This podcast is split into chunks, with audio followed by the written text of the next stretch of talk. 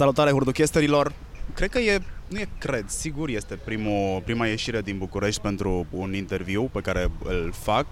Eu o să-i zic Hurduchest on Tour pentru că e primul interviu pe care îl Ah, fac în afară. Bun nume. Bun, bun nume. nume. Știu. Mai că mă pricep la chestia asta. Dacă ai nevoie de naming, te pot ajuta, să știi. Am înțeles. Să știi că am niște proiecte viitoare unde ne-am, uh, ne-am cramponat cumva în, uh, în cum să renumim. O să-ți povestesc după aceea. Dar uh, îți uh, salut toți, toți ascultătorii, mă bucur să fiu aici într-un rock uh, mișto, unde primează calitatea și infotainmentul. Îți mulțumesc foarte mult.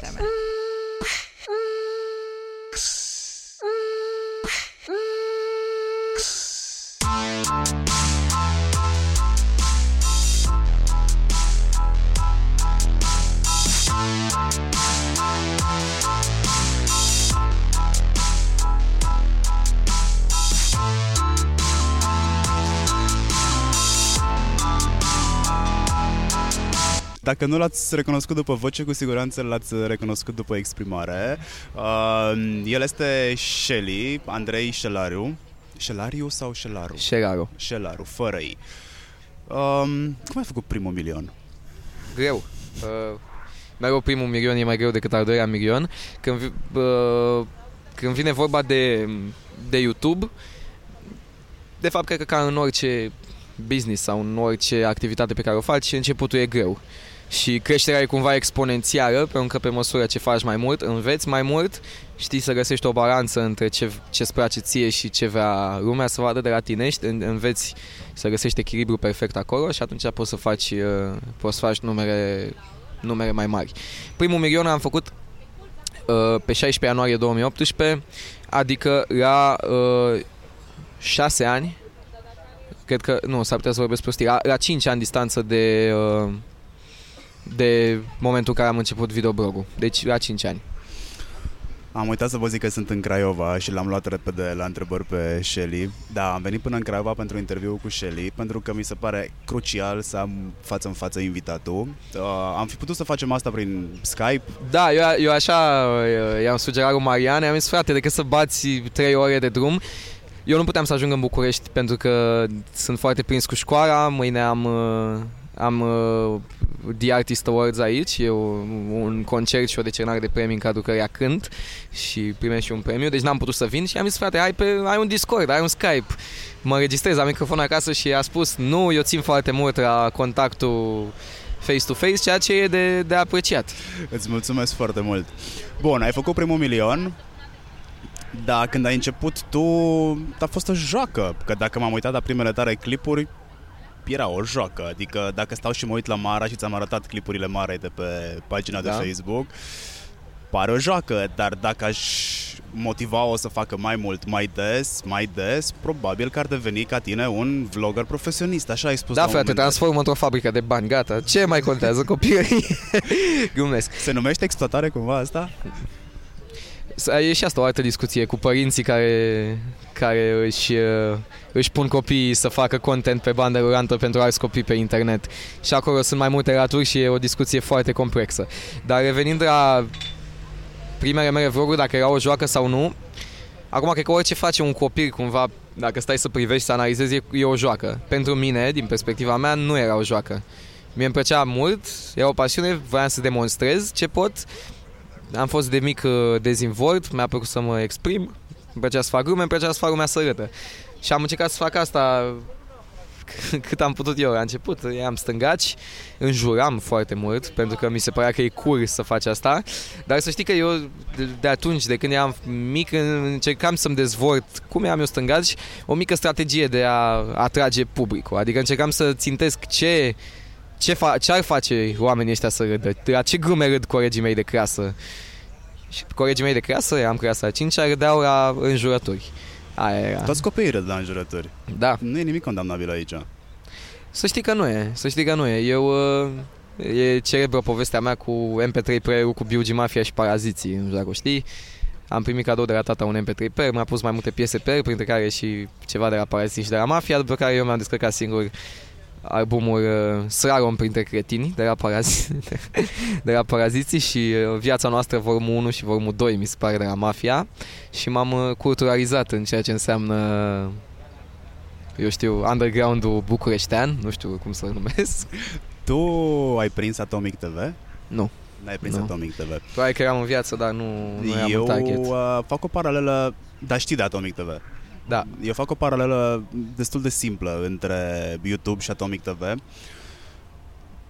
O să mă chinui foarte mult să nu fac paralele între generația mea și generația ta. Am un copil Faci ce acasă vrei. care are 16 ani și uh, să știi că mă învață foarte multe chestii.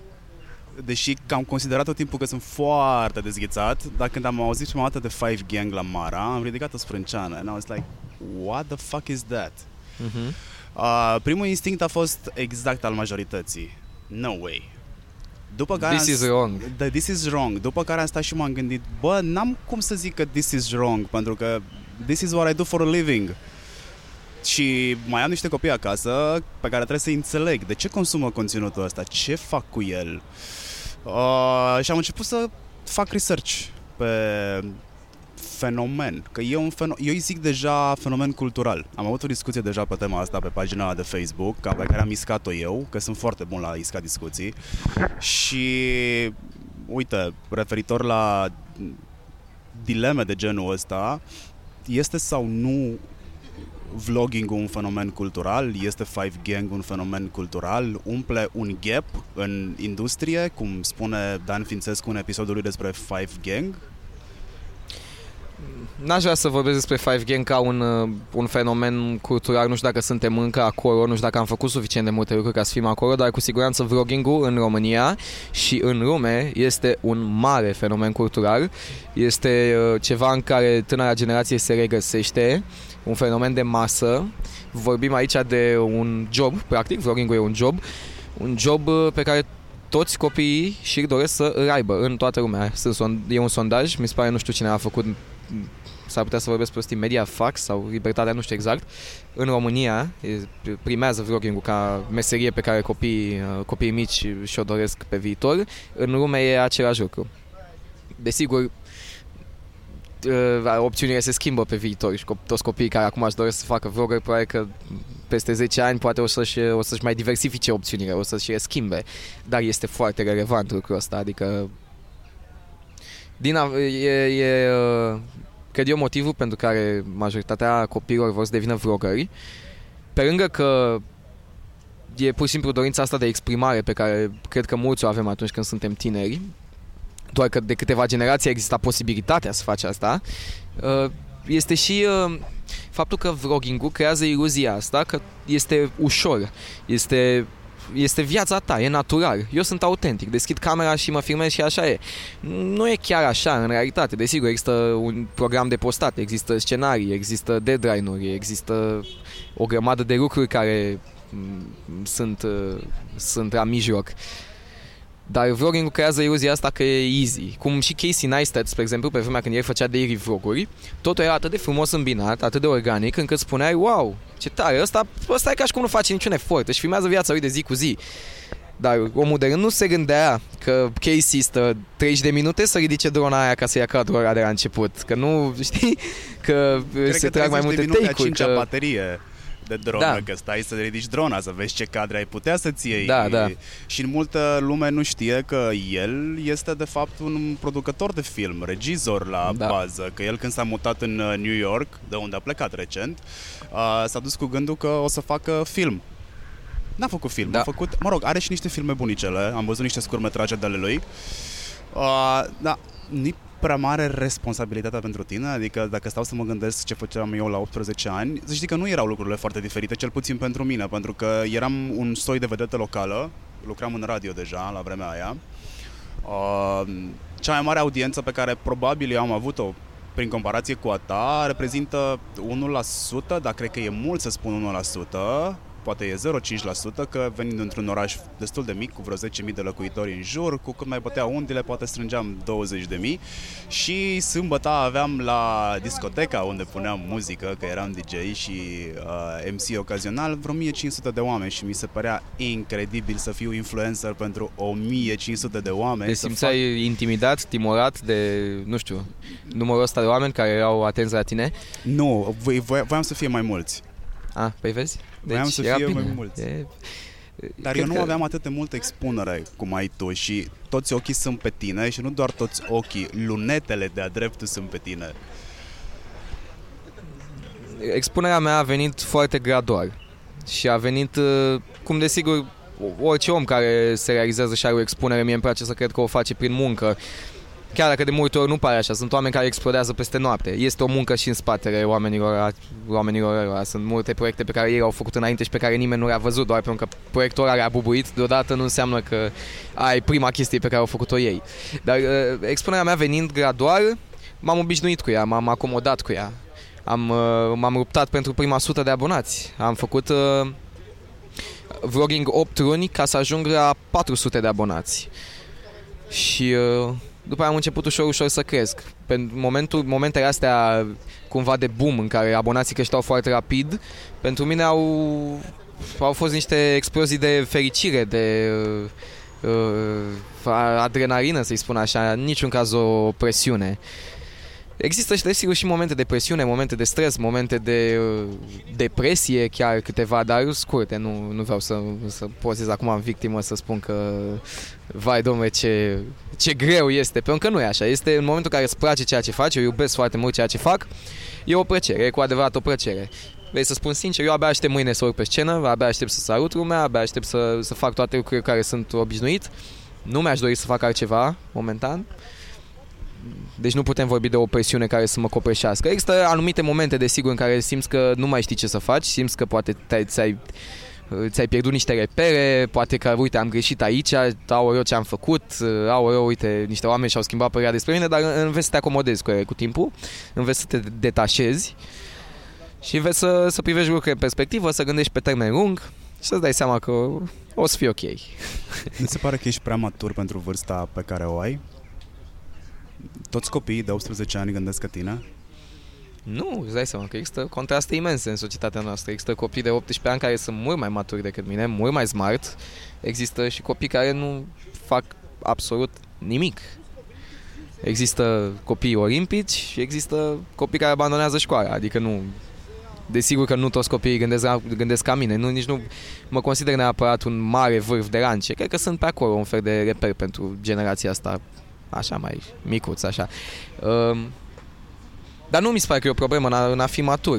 Eu m-am, uh, m-am maturizat uh, așa pentru că mi-a plăcut de când eram mic să urmăresc uh, lucruri care poate nu erau pentru vârsta mea neapărat, de la povestea aia cu mafia și cu paraziții, la oamenii pe care am început să-i urmăresc pe Facebook, pe vremea când Facebook-ul era mai relevant decât este acum, la podcast, podcasturile, videourile, opiniile pe care am ascultat pe YouTube de când eram mic, toate lucrurile astea m-au maturizat. Pe lângă maturizare e vorba și de disciplina de muncă. Eu, de mic, am fost fascinat de ce înseamnă editare video, montaj, efecte speciale, toată zona asta.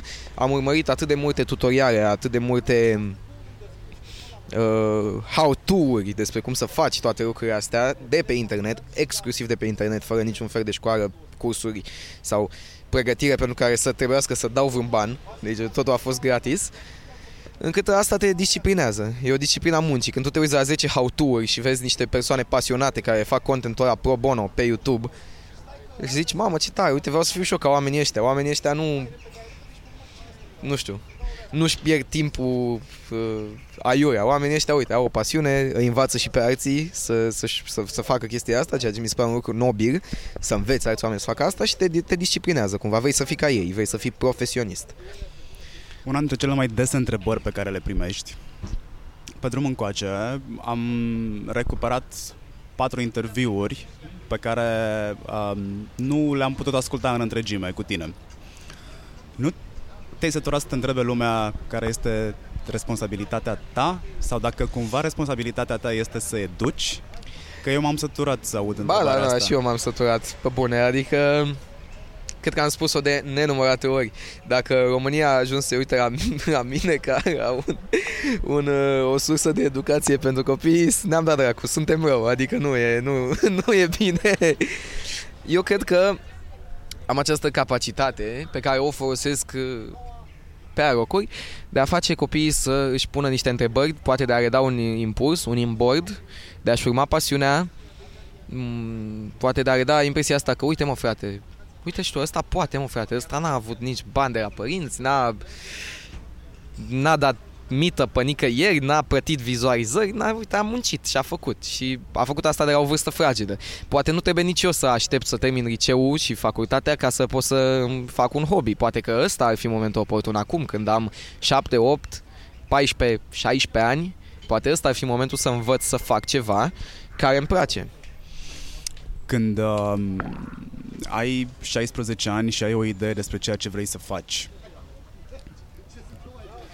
tu, cum, cum ai putea să le spui celorlalți să-și dea seama ce vor să facă în viață?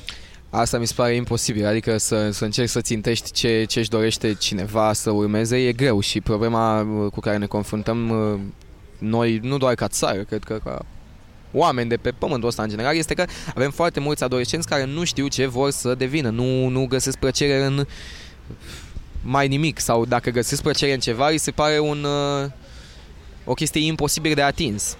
Că ok, hai că să faci pe YouTube nu te oprește nimeni, poți face asta, poți să mă filmez acum cu telefonul, să încarc asta pe YouTube, îmi ia 5 minute și nu mă poate opri nimeni, dar dacă nu știu, eu îmi doresc să devin astronaut. Poate nu mă, nu mă fascinează nimic altceva decât să devin astronaut. Nu vreau să fiu medic, nu vreau să am, nu vreau să iau niciuna din opțiunile pe care țara asta mi le pune la dispoziție. Cum fac eu să devin astronaut? Știi? Care și atunci ei se, cramp, se, se blochează. Nu, nu știu ce vor să devină. Nu... Dar ai atât de multă informație la îndemână. La fel cum tu ești self-made, la fel este o mare parte din generația, mă rog, ultima generație de decreței 86, 87, anii 80, acolo, ultima generație. Noi am crescut cu internetul, noi am crescut cu pirateria, noi am piratat Windows, ne-am plictisit, noi... Uh, și am, noi, și cum, noi. Eu am piratat programele de editare, am folosit piratate mult timp. Nu regret că am făcut asta, dacă nu le piratam, nu învățam niciodată, nu mai fi dat ai mei bani de abonament la Creative do- Crowd. Am văzut un documentar foarte interesant despre uh, cum pirateria a ajutat uh, omenirea să avanseze în anumite puncte uh, de pe glob. Și așa este că dacă mă uit la România, știi, eu am prins vremurile în care se tregea internet de pe blocuri, de pe un bloc pe altul. Nu, n-am prins vremurile Eu l-am prins și am și tras la un moment dat ca să ajungă mai repede la mine internetul acasă. Iar primul calculator pe care mi l-am cumpărat ai mei n-au mai avut bani să-mi cumpere și monitorul. A trebuit să fac eu rost de un monitor pentru că băgasem toți banii în unitatea centrală. 2400 de lei sunt bani și acum, destul de mulți. Atunci era o imensitate, era o robă de bani și îmi luasem inclusiv DVD writer.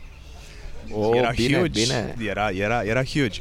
Dar când te întreb de presiune, mă gândesc la presiunea socială. Mă așteptam, mă așteptam să nu pot să fac interviul ăsta aici.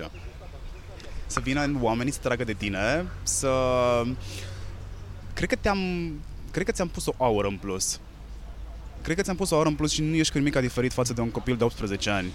De aură de super, mega, ultra, da. hiper vedetă. Chiar par mai înalt la televizor. Să știi că, să știi că, băi, magia camerelor. Să știi că lumea în Craiova, spre exemplu, s-a cam obișnuit cu mine. Toți A, copiii din orașul ăsta au făcut deja poză cu mine. Uh, Hai să vezi generațiile următoare. Și sunt mulți care oricum sunt timizi. Uite, în timp ce, am, uh, ce mă întrebai tu acum 10 minute ceva, erau niște băieți care mă filmau aici, dacă poate putem să recerem materialul, dacă vrei vreodată să te extinzi pe zona video, ai un... Uh, I don't know, nu știu. mă gândesc la zona video, dar că mi-ar trebui un loc pentru un studio în care să montez două camere pe care le am de altfel și mai nou strâng praf. Apropo, cu ce filmezi? Sony A6300, hashtag not sponsored, hashtag uh, no ad, uh, pur și simplu e o cameră foarte bună, foarte solidă pentru vlogging, are niște dezavantaje. Acum dacă... Flip screen-ul. Da, flip screen Pentru cei care ne ascultă și și-ar dori să intre în zona de vlogging, Sony A6300 nu e camera perfectă, dar este e acolo. E una dintre cele mai bune opțiuni pe care le poți lua dacă vrei cumva să faci și sketch-uri, lucruri un pic mai complexe. În schimb, dacă vrei să faci doar uh, vlogging în care tu ții camera, te filmezi, nu ai nevoie de o versatilitate foarte mare a obiective, aș putea să recomand um, un Canon uh, uh, G7X Mark III sau un Sony RX uh, Uh, Mark 5 sau ultima generație, nu știu dacă e Mark 5 sau Mark 6. Dar poți să mai și pe budget cu A5100 încă. Mai este. Nu, nu cunosc. E N-am practic fratele mai mare al lui 6000-6300. Și are flip screen. Mai mare sau mai mic? Adică e mai e de buget? Mai, sau mare mai... însemnând mai vechi. Am înțeles. Dintr-o generație mai, mai veche. Cât timp îți ia să montezi un clip? Depinde foarte mult de, de complexitatea clipului. Uh, în niște ore, niște ore. Acum uh, și o spun asta cumva cu, cu jumătate de gură, pentru că eu mi-am construit un mic brand din ideea că eu meditez singur videoclipurile. În ultimul timp nu mai fac asta exclusiv singur, pentru că este extraordinar de greu să, să fac față formului de muncă. Și am, am făcut următorul workflow cu un, uh, un tip foarte mișto cu care lucrez pe zona asta. El îmi face caturile și eu intru în zona de detalii de finețe, adică muzică, um, sound effects, mimuri, colorizare, tot ce înseamnă uh, finețea. Caturile sunt un proces mecanic. Eu previ, presimt că în următorii ani o să avem programe de editare care printr-un AI o să-ți facă singure caturile la vlog și o să-ți dea totul tăiat și tu o să trebuiască doar să pui muzica, să faci colorizarea, să dai zoom să faci uh, toate lucrurile astea. Pentru că, nu știu, în 15 ani să avem un AI care o să-ți facă vloguri mult mai amuzante în postproducție decât o să poți, poți tu să le faci. Uh, crezi că o să se automat? Și în viitor o să avem telefoane, frate, care o să, o, o să te filmezi cu ele și când ai stop rec o să ai vlogul. Uh, 20 de ani. Să știi că există o aplicație care făcea chestia asta, se numea Replay, a fost cumpărată de Quick, uh, mă rog, acum se numește Quick și a fost cumpărată de GoPro. Okay. Ce făcea chestia asta? Îți lua, uh, filmai cadre, le uploadai pe toate în aplicație, iar aplicația după niște template pe care tu le voiai, inclusiv cu muzică, îți monta pe muzică cadrele alea. Da, nu e ceva extraordinar de greu. Până la urmă tu vorbești, e un waveform audio, poate să tai atunci când simte că e silence, când se reduce volumul. Chiar cineva a făcut un script pentru Premiere Pro, țin minte, un, o chestie open source care putea să facă chestia asta. Probabil că nu e reliable și e experimental, dar uh, a step in the right direction. Aș vrea să mă întorc un pic la... Nu, nu vreau să, uh, să, să ieșim neapărat din bura asta tehnică, din discuția tehnică, dar aș vrea să mă întorc un pic la zona aia de de educație, de uh, domnule, ce, ce fac vlogării ăștia, ce mesaje transmit, ce face Five Gang e wrong, promovează materialismul, promovează cocărărismul uh, și așa mai departe, toată zona asta. În primul rând aș vrea să trag o linie destul de clară între uh, ce fac eu și produsul Five Gang. Desigur, eu sunt parte din Five Gang, mă, as- mă asociez cu ce înseamnă Five Gang, uh, dar... Uh, Îți aparține Five Gang? Um, în, ca ce? Eu, Five Gang a fost ideea mea, numele a fost uh, ideea lui Vasco, fost membru Five Gang. Uh, mie nu-mi place să... Eu mereu am spus asta că în Five Gang nu există lider, noi luăm, tot, noi luăm toate deciziile de comun acord. Când vine vorba de volum de muncă, Uh, și de dedicare în uh, proiect. Asta o știu și ceilalți membri și nu au o problemă să o spun. Majoritatea volumului de muncă este depus de mine. Eu cumva vin acolo cu cea mai multă parte de, de viziune și, și cea mai multă muncă din spate. Eu caut locațiile pentru clip, eu le regizez, eu editez uh, clipurile muzicale și așa mai departe. Dar este o echipă, este un proces oamenii, de echipă. Oamenii se raportează la tine. Simți că ai stofă de lider, e leadership acolo, că cu siguranță lucrurile nu ar funcționa dacă ar fi o mișcare browniană. Cred că asta o să-i întrebi cei mai bine, cel mai bine pe ei. ei. Ei pot să spună dacă se simt confortabili uh, uh, cu mine sau nu. Dar nu, eu nu mă impun Te niciodată urmează. ca lider. Nu, nu, eu, eu încerc să, să-i fac pe toți să, să fie cea mai bună versiune a lor, chiar dacă eu poate uneori mie nu-mi place, spre exemplu, anul un vlog pe care, nu știu, a pus Gami, să spunem. Nu, bă, și eu îi zic, bă, nu-mi place. Dar dacă lui îi place, asta e ok. Până la urmă, cel mai rău lucru care i s-ar putea întâmpla Five gang ar fi ca toți ceilalți să încerce să fie La ca mine, ar fi wrong. Ideea Five gang este această dinamică, această chimie dintre noi. Asta se întâmplă pentru că noi suntem diferiți, e ca yin și yang, știi? Adică nu... Ați fi, ați fi evoluat, dacă nu ați, ați fi evoluat mai mult separat decât împreună, am senzația că voi împreună vă și împingeți foarte mult de la spate. Da, absolut. Pe, a, asta a fost ideea proiectului. Eu nu cred că am fi evoluat uh, atât de mult împreună. Nu cred că eu aș fi ajuns la 2 milioane de abonați fără ajutorul lor, fără acest proiect Five Gang. Nici ei nu ar fi avut, desigur, numerele pe care le au acum uh, fără acest proiect Five Gang. Dar toată asta pentru că este un, uh, un efort comun, este un proiect comun și uh, noi am stabilit niște lucruri foarte clare de la început. Eu atunci când am făcut Five Gang, chiar dacă doi dintre, dintre membrii inițiali nu mai sunt acum, pentru că au existat diferențe, ceea ce e normal se întâmplă în orice trupă, eu am spus în felul următor. Am uh, de la voi așteptarea să vă urmați propriul interes, interesul individual. Vreau ca voi să vă urmați interesul în acest proiect și vreau să ne punem la masă să discutăm care sunt aceste interese, să încercăm să le îndeplinim. Nu vreau sub nicio formă să acumulați frustrări în voi, să vă creați diferențe bârfe între voi și așa mai departe și lucrurile astea să rămână, să se treacă așa sub preș, pentru că cu timpul o să devină periculoase și nu ne dorim asta. Vreau ca uh, fiecare să-și vadă cumva interesul, interesele astea să se știe să, și să încercăm cumva să ne ajutăm. Și să știu atunci când toată lumea este mulțumită și atunci când există cineva nemulțumit. Asta se aplică pe cam tot ce facem noi. Fie, na, cum împărțim banii la un concert, cum uh, negociem cu clientul respectiv, ce suntem confortabili să facem în video ăsta. Dacă clientul ăsta vrea de la noi să, nu știu, să ne ripim niște pancarte cu clientul e cel mai tare, suntem ok cu asta sau nu. E decizii de, de comun acord. Te las acum să te întorci înapoi la partea cu educația. Da, corect, partea cu, partea cu educația. Uh, există acest, uh, această cumva uh, scârbă pe care Five Gang o provoacă în jurul oamenilor care și-o ard așa eritiști în niște zone că, domnule, ce e asta? Ce e asta? Ce învață tinerii ăștia pe copiii noștri? Că ce? Că banii sunt totul? Că uh, cu banii poți realiza orice, că banii cumpără orice. Eu nu cred asta. În primul rând, ce facem noi uh, este în mare măsură o grumă, o caterincă. Noi, ca orice alți adolescenți, avem personalități diferite. Eu pot să fiu acum serios cu tine și pot să mă apuc să glumesc sau pot să fiu, pot să fiu, pot să am și o fază arogantă, pot să am și o fază super humble, știi? Adică sunt mai multe personalități pe care orice tânăr cred că le are. Iar uh, Five Gang uh, spune așa, cumva, băi, da, noi, noi avem bani, avem succesul ăsta, dar știți de ce, mă? Bă, am muncit șapte ani, mă, frate. Am muncit șapte ani să, să avem și acum când îl avem, da, uite, putem să cântăm despre asta. Uh, și uh, poate, într-adevăr, sunt dacă stai să analizezi că, ok, un copil de 5 ani, 6 ani, 7 ani ascultă piesele alea, ce mesaj o să tragă de acolo, ce concluzie o să tragă de acolo, da, poate o să te sperii un pic.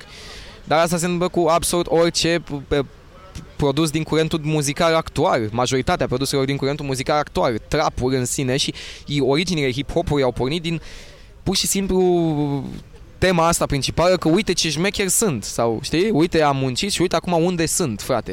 Despre asta e hip-hopul în mare parte. Există, desigur, și alte teme, dar tema principală cam asta e. Mamă, ce șmecher sunt. Sunt cu băieții mei, ia uite ce șmecher sunt, ia uite ce mașină am. Fraiere. Cam, cam acolo se învârte, se învârte mesajul și noi încercând să facem trap, un gen de muzică care ne place foarte mult, cu care rezonăm, uh, ne-am dus în zona respectivă. Eu cred că atunci când uh, uh, fanii noștri ne urmăresc, ei văd mult mai mult de atât.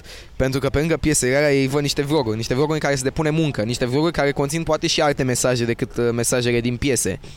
Eu cred că fanii noștri râd când văd că Gami spune bag mâna în buzunarul stâng, e un tank, bag mâna în buzunarul drept, încă un tank.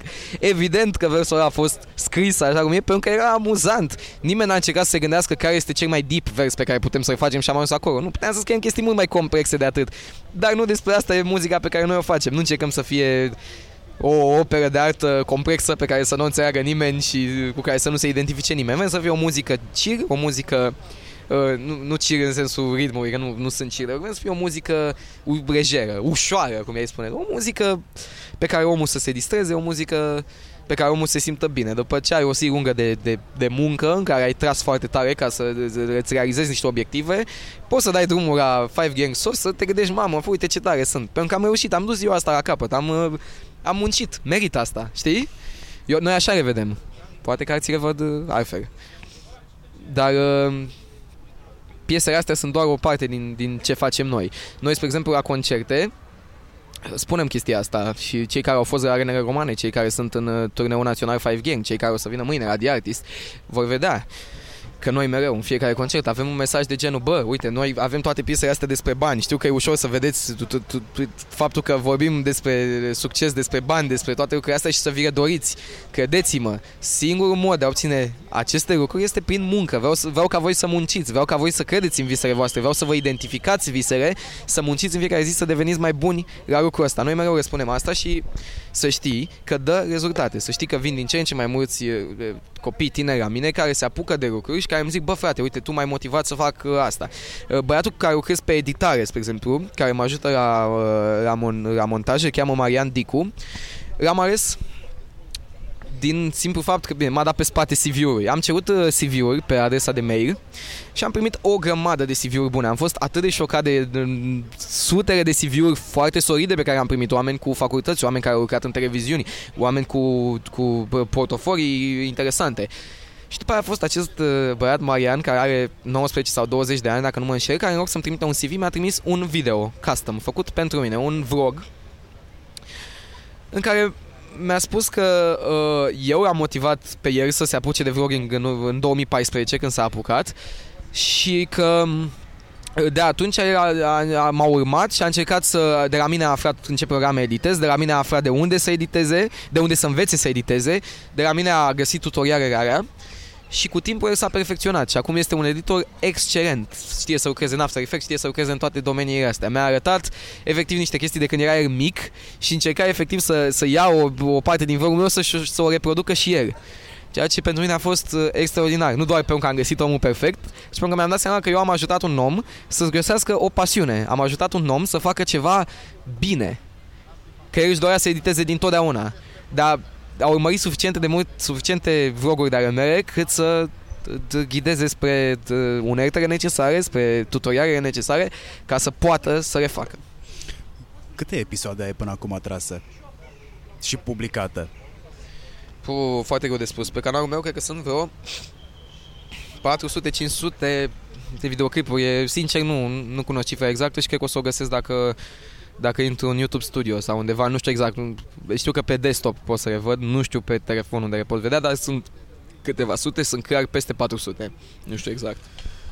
Um, Cifra. Ce înseamnă să negociezi contracte la 16 ani? Ai intrat cu Global. Da, la 16 ani.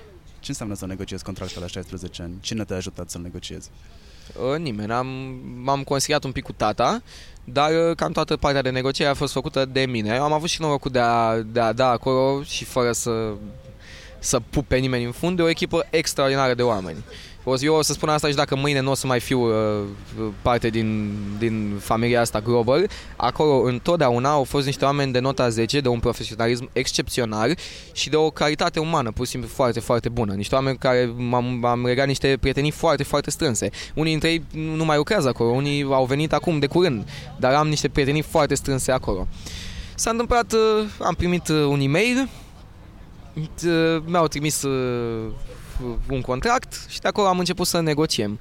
M-am, uh, mi-a plăcut foarte mult că, că eu atunci când am negociat m-am văzut direct cu, uh, cu Lucian, care e fondatorul, a avut răbdare, a ascultat ce vreau să negociez, am găsit căi de mijloc, a fost cumva s-a priat pe ce mi-am dorit eu. Nu, nu am simțit că s-a pus vreo, vreo presiune din asta pe mine. Pe mine era o presiune, dar nu, nu pusă de ei neapărat. Era o presiune pentru că știam uh, ce înseamnă asta, adică să predai toată partea de negociere, de relație între tine și brandul către o terță parte, e o, o chestie importantă, e o chestie uh, de, cu o greutate mare, să, să negociezi un comision pe uh, tot ce faci tu, e și o chestie uh, o chestie foarte importantă, pentru că tu, ca creator independent, ții foarte mult la munca ta, ții foarte mult la banii pe care o să-i scoți din munca aia și uh, vrei să te asiguri că dacă dai un comision undeva, oamenii aia își fac treaba bine. Și uh, am avut foarte mare grijă, am umbrat foarte mult în contractul ăla, am avut foarte multe pretenții de, și lucruri de schimbat acolo, dar am ajuns la o formă care ne, ne plăcea tuturor și de atunci treaba a început să meargă. Desigur, eu puteam să, să-mi iau țeapă, adică lucrurile puteau să meargă prost, oamenii puteau să fie, eu poate nu-mi dădeam seama la 16 ani, puteau să fie niște țepari, pe bune, adică n-aveai de unde să-ți dai seama. Am avut și norocul să dau peste niște oameni foarte, foarte mișto. Desigur, dacă nu erau oameni atât de mișto, cred că nu reușeau să aibă performanțele pe care le aveau atunci în 2016, că eu m-am uitat la performanțele Raber-ului și mi-am dat seama că Asta că o să fie foarte bine pe... Da. Și este foarte tare că nu au mentalități învechite de corporație învechite. E foarte mișto chestia păi, asta. Sunt cel mai nou și cel mai mare label nu e, sau totul s-a strâns în jurul Binei, care a fost un super brand, este în continuare un super brand. Da. Ce se întâmplă Și o persoană acolo? deosebit de modestă. Deci o persoană deosebit de down to earth. Eu nu cred că aș putea să fiu atât de down to earth dacă aș avea uh, succesul ei. Pe bune, e chiar impresionant cât de down to earth este ea ca om când chiar o cunoști. E foarte mișto. Cine te-a învățat cum să dai interviuri, cum să te comporți în fața camerei, cum să faci față unor adulți când te intervievează. N-ai avut nicio problemă să te bagi între Mândruță și Prelipceanu. Prelipceanu, cu ceva vreme înainte, moderase o emisiune unde erai roat în derâdere. Pe, pe mine mă, mă enervează foarte mult momentele în care adulții iau în derâdere munca copiilor. De, de ce crezi că fac eu asta? Că eu, eu nu-mi explic. De ce mă ambalez foarte tare? Adică, ca și cum, seriously, there's something and you are not seeing it. Da, este, este stupid când un adult se ia de munca unui copil. Pe mine nu mă afectează, e trist că poate pe alții ar afecta. Da? Copilul a început de drum și cred că descurajarea asta principala sursă cred că vine când atunci când vine de la părinți, atunci când un copil poate se duce cu Poate un copil vrea să devină pictor, da? Și desenează ceva cu creionul pe foaie. Se duce la măsa și îi spune Mami, uite, uite ce drăguț, uite ce mândru sunt de, uite ce am făcut aici și poate măsa îi spune ce-i porcăria asta, mă, du-te și învață. E, acolo cred că e principala problemă. După aia când ajungi tu să faci un produs public și să se ia niște adulți de tine, aia cumva e bine, înseamnă că ai ajuns undeva, înseamnă că ai ajuns să deranjezi pe cineva, înseamnă că dacă tu îți, faci, îți câștigi existența și ai ajuns să deranjezi niște adulți pentru că ei nu înțeleg cum tu poți să faci bani din ceea ce ei numesc nimic, asta e bine. Să știi că eu când, când s-a râs de mine la Digi24 n-am putut decât să mă bucur că am ajuns subiect de discuție la o televiziune de știri, chiar respectabilă de altfel, uh, am râs și am spus, ok, asta e o oportunitate să, să spun și eu ceva despre toate lucrurile astea. Când vine vorba de cine m-a învățat să, să vorbesc efectiv, pur și simplu am urmărit foarte mulți oameni în online, oameni din afară, oameni din România care dădeau interviuri, care vorbeau, oameni de caritate, jurnaliști, oameni din presă și de la ei și din ce am mai citit eu când eram mic, am, am structurat un vocabular, o structură a argumentelor, o, știi? Adică n-am făcut un curs de fucking public speaking sau ceva pentru asta, știi? Nu, doar că n-am cum să nu observ faptul că... Acum trebuie să zbier mai tare ca să nu se audă cărucioarele astea. Uh, n-am cum să nu observ faptul că discursul tău este corect din punct de vedere piaristic. Și nu ai idee cât de mult am de muncă cu unii clienți uh, pentru care lucrez pe branding personal când vorbim de consultanță și tu o faci, pare că o faci natural, dar oricât de self-made ai fi, PR la 18 ani, public relations, tehnici de public relations, tehnici de răspuns, eviți să intri în conflicte foarte elegant, uh, nu vrei neapărat să super pe nimeni, deși în același timp se vede foarte clar că nu îți pasă de părerea oamenilor despre tine și despre produsul tău. El funcționează, este validat, ok, let's agree to disagree. It's huge. Mie mi-a luat niște ani să ajung la let's agree to disagree. Cred că pur și simplu în momentul în care ai atât de mulți oameni care, uh, care te susțin, oameni care îți spun să mergi înainte, ai atât de multe, ai atât de mulți oameni care te validează și după aia mai vezi că sunt 2-3 care se supără, care te, te înjură, care te amenință cu moartea, pur și simplu ți se pare funny, adică nu, nu cred că mai e ceva de de care este super. Adică eu n-aș putea acum niciodată dacă se ia cineva de mine să ies și să-i, să-i dau un dis, un răspuns, decât în anumite situații specifice în care poate ce spune el are un pic de sens. Dar nu sunt de acord cu asta și vreau ca lumea să știe asta, pentru că uh, nu-mi place atunci când cineva, când cineva influențează niște oameni să creadă niște lucruri, știi? Și poate eu nu sunt de acord cu el. Atunci ai o dezbatere. Atunci eu nu mai ies să, să, să, să, să mă iau de omora, eu mă iau de ideile lui, mă iau de ce a spus omora public. Dacă, cum este, spre exemplu, subiectul ăsta cu uh, Five Gang uh, nu educă, da?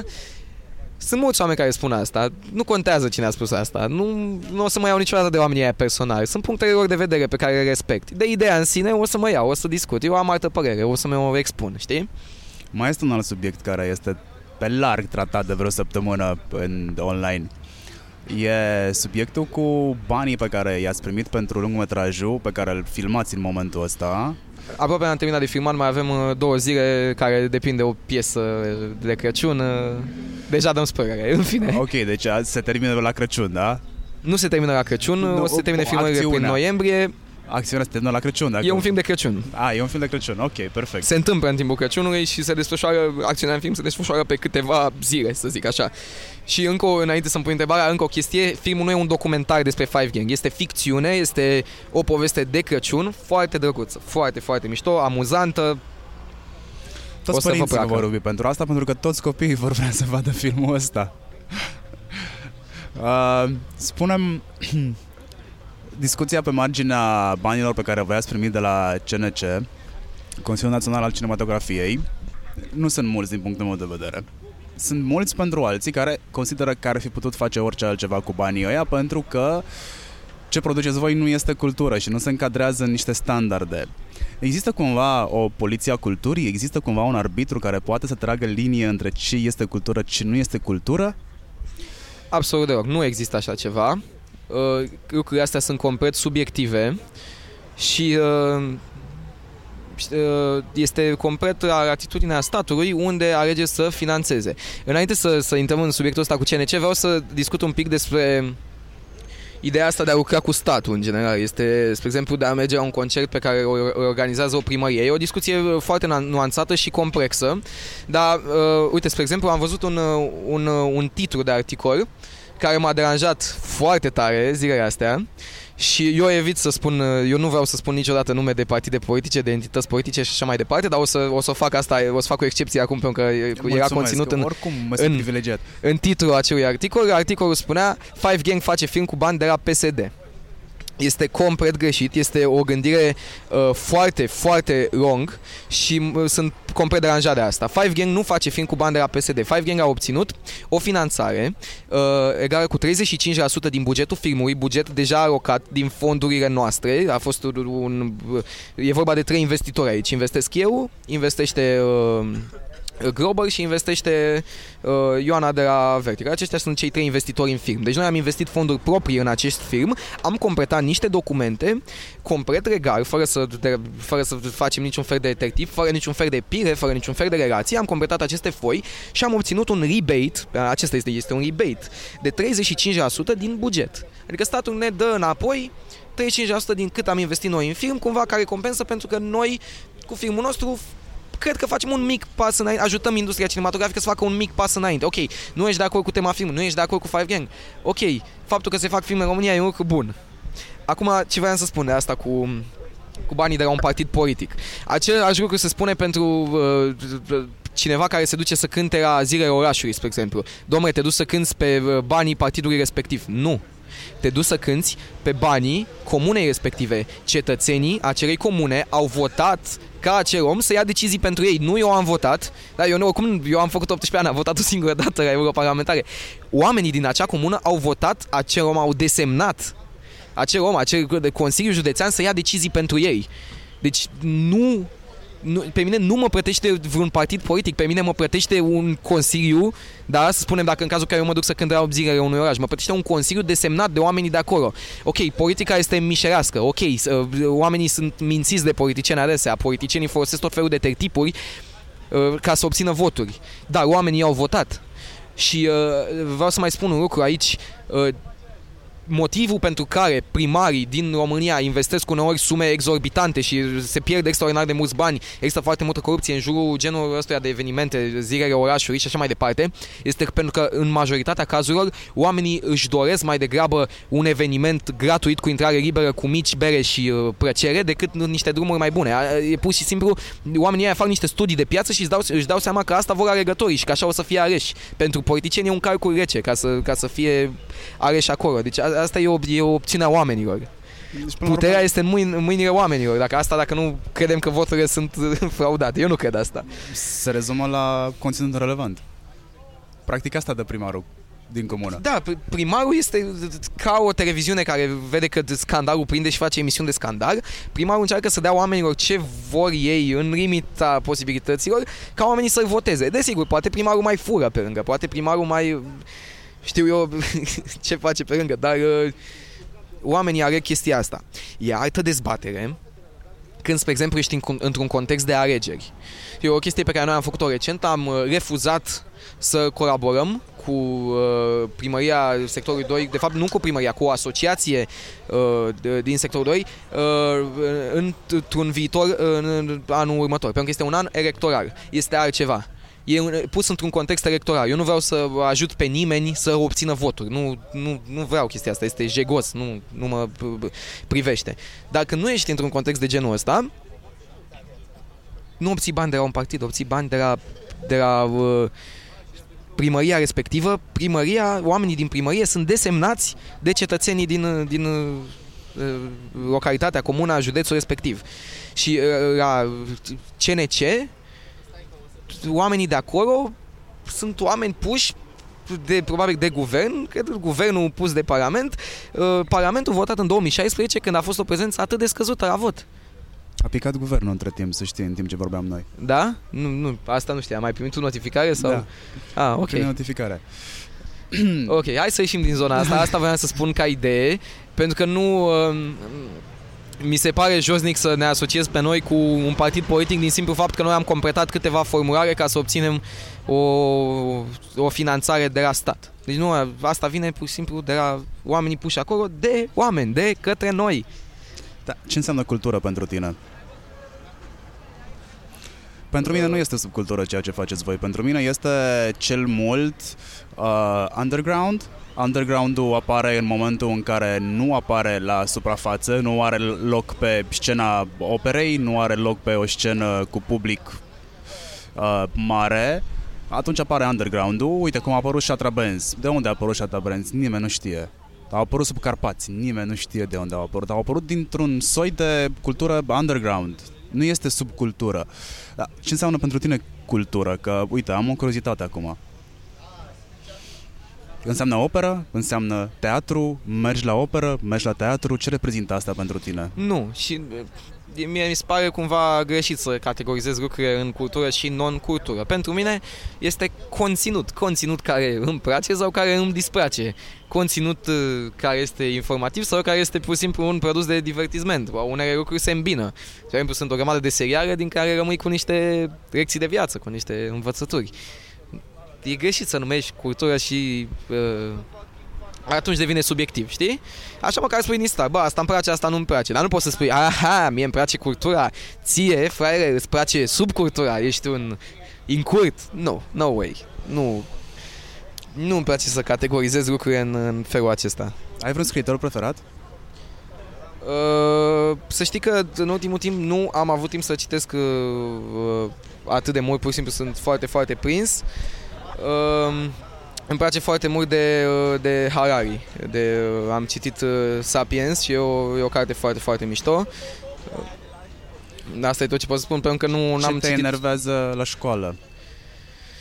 Puh, foarte multe lucruri, dar... Că ești încă în exercițiu funcție acum. se, te, nu știu, trebuie, trebuie regândit de la zero. Sunt Știi ce? E foarte greu să spun ce mă enervează pentru că nu m-am depus niciodată un efort să mă gândesc cum aș face eu mai bine, știi? Adică dacă eu nu știu, dacă nu, nu, nu vii cu o soluție, arăți problema cumva de, degeaba. Mai Sunt... este moara cu noroc relevantă în condițiile în care tu citești Harari? Eu cred că și moara cu noroc are o relevanță, mai ales într-o, într-o lume capitalistă în care succesul înseamnă să acumulezi capital, că este în numere chestia asta, capitalism, e cumva relevantă moara cu noroc, un roman uh, în care foamea de bani cumva și dorința de, a, de avuție uh, ajunge să nenorocească o, o familie. Deci nu, nu pot spune neapărat că e relevant, dar uh, mi se pare că ok, limba și literatura română, dar n-ar trebui să ne limităm, cred, la școală la niște opere approved by cineva pe care trebuie să le citești și aia e și toate sunt în română și trebuie să înveți doar scritorii români, adică nu știu, eu n-aș face așa. Din nou, nu știu cum aș face, adică ar fi frumos ca școala să fie un imbord pentru copii să citească, să se îmbogățească cultural dar nu neapărat de scritorii români. Sunt un miliard, un catrarion de scritori din o grămadă de perioade. De asemenea, mi se pare cumva ciudat să împarți scritorii pe perioade. Ai, domne, astăzi învățăm scritorii interberici, învățăm scritorii postberici. Whatever, e o operă, e o, o chestie. Îți place sau nu-ți place, e ceva de preț sau nu e ceva de preț. Dar problemele mele cu școala sunt mai mult la zona de de educație civică și de actualitate, ceea ce am mai spus în nenumărate rânduri. La istorie, frate, ar trebui să înveți mă jur. Deci ar trebui să înveți ce s-a întâmplat în România din 1980, ultimii 10 ani de comunism, următorii 30 de ani de democrație, ar trebui să fie foarte vast, după părerea mea, domeniul ăsta, ca să înțelegi și tu, bă, ce, ok, în țara asta s-a furat foarte mult din 90 până acum, de ce naibii s-a întâmplat asta? Cum putem opri asta? Uh, cine au fost oamenii care au luat deciziile alea atunci? Uh, ce candidați au fost la prezidențiare atunci? De, de, de ce oamenii au votat așa cum au votat? Cum s-a răspândit corupția? Eu aș dedica un întreg capitol corupției și capitalismului de cumetrie și clientelismului politic. Asta s-a întâmplat din 90 până acum. Lucrurile astea nu se discută la școală. În schimb, înveți despre Ștefan cel Mare. Un lucru relevant, dar nu la fel de relevant decât ultima perioadă, pentru că tu te învârți în lumea asta pe care au moderat-o oamenii ăștia care au fost la putere din 90 până acum. Oamenii ăștia au moderat și au, au luat decizii care au schimbat în bine sau în rău societatea în care trăim. Păi ar trebui să înveți despre lucrurile astea. După aia ar trebui să înveți ce atribuții au uh, oamenii puși în funcții de conducere. Pentru că tinerii nu sunt interesați de politică, pentru că nu știu ce se întâmplă acolo și trăiesc cu impresia asta că toți sunt hoți. Ok, nimeni nu e perfect, sunt o grămadă de hoți în politică și e greu să mai distingi când uh, nici măcar nu mai e vorba de partide, e vorba de niște grupuri de interese. Grupurile de interese sunt multe și într-un singur partid. Grupurile de interese trec de granițele partidelor. Sunt tot felul de oameni uh, asociați între ei care au interese comune de, de, de, de, a, de a se îmbogăți, practic, am acolo se, se reduce și de a, de a pune mâna pe putere. E într-adevăr greu să distingi. Politica este complexă, dar ar trebui ca la școală să, să înveți mult mai mult despre toate lucrurile astea. Ai discuțiile astea cu colegi de-ai tăi? La școală? Da, da, discut cu ei despre asta. N-am atât de mult timp, din păcate, să comunic foarte, foarte mult cu ei, nu ceea ce regret și... că uh, am, am un colectiv chiar... Uh, asta cred că e cafeaua ta, scuze. Am un colectiv uh, impresionant de, de elevi, sunt foarte smart. De elevi, doamne, de colegi, că sunt colegii mei, nu sunt elevii mei.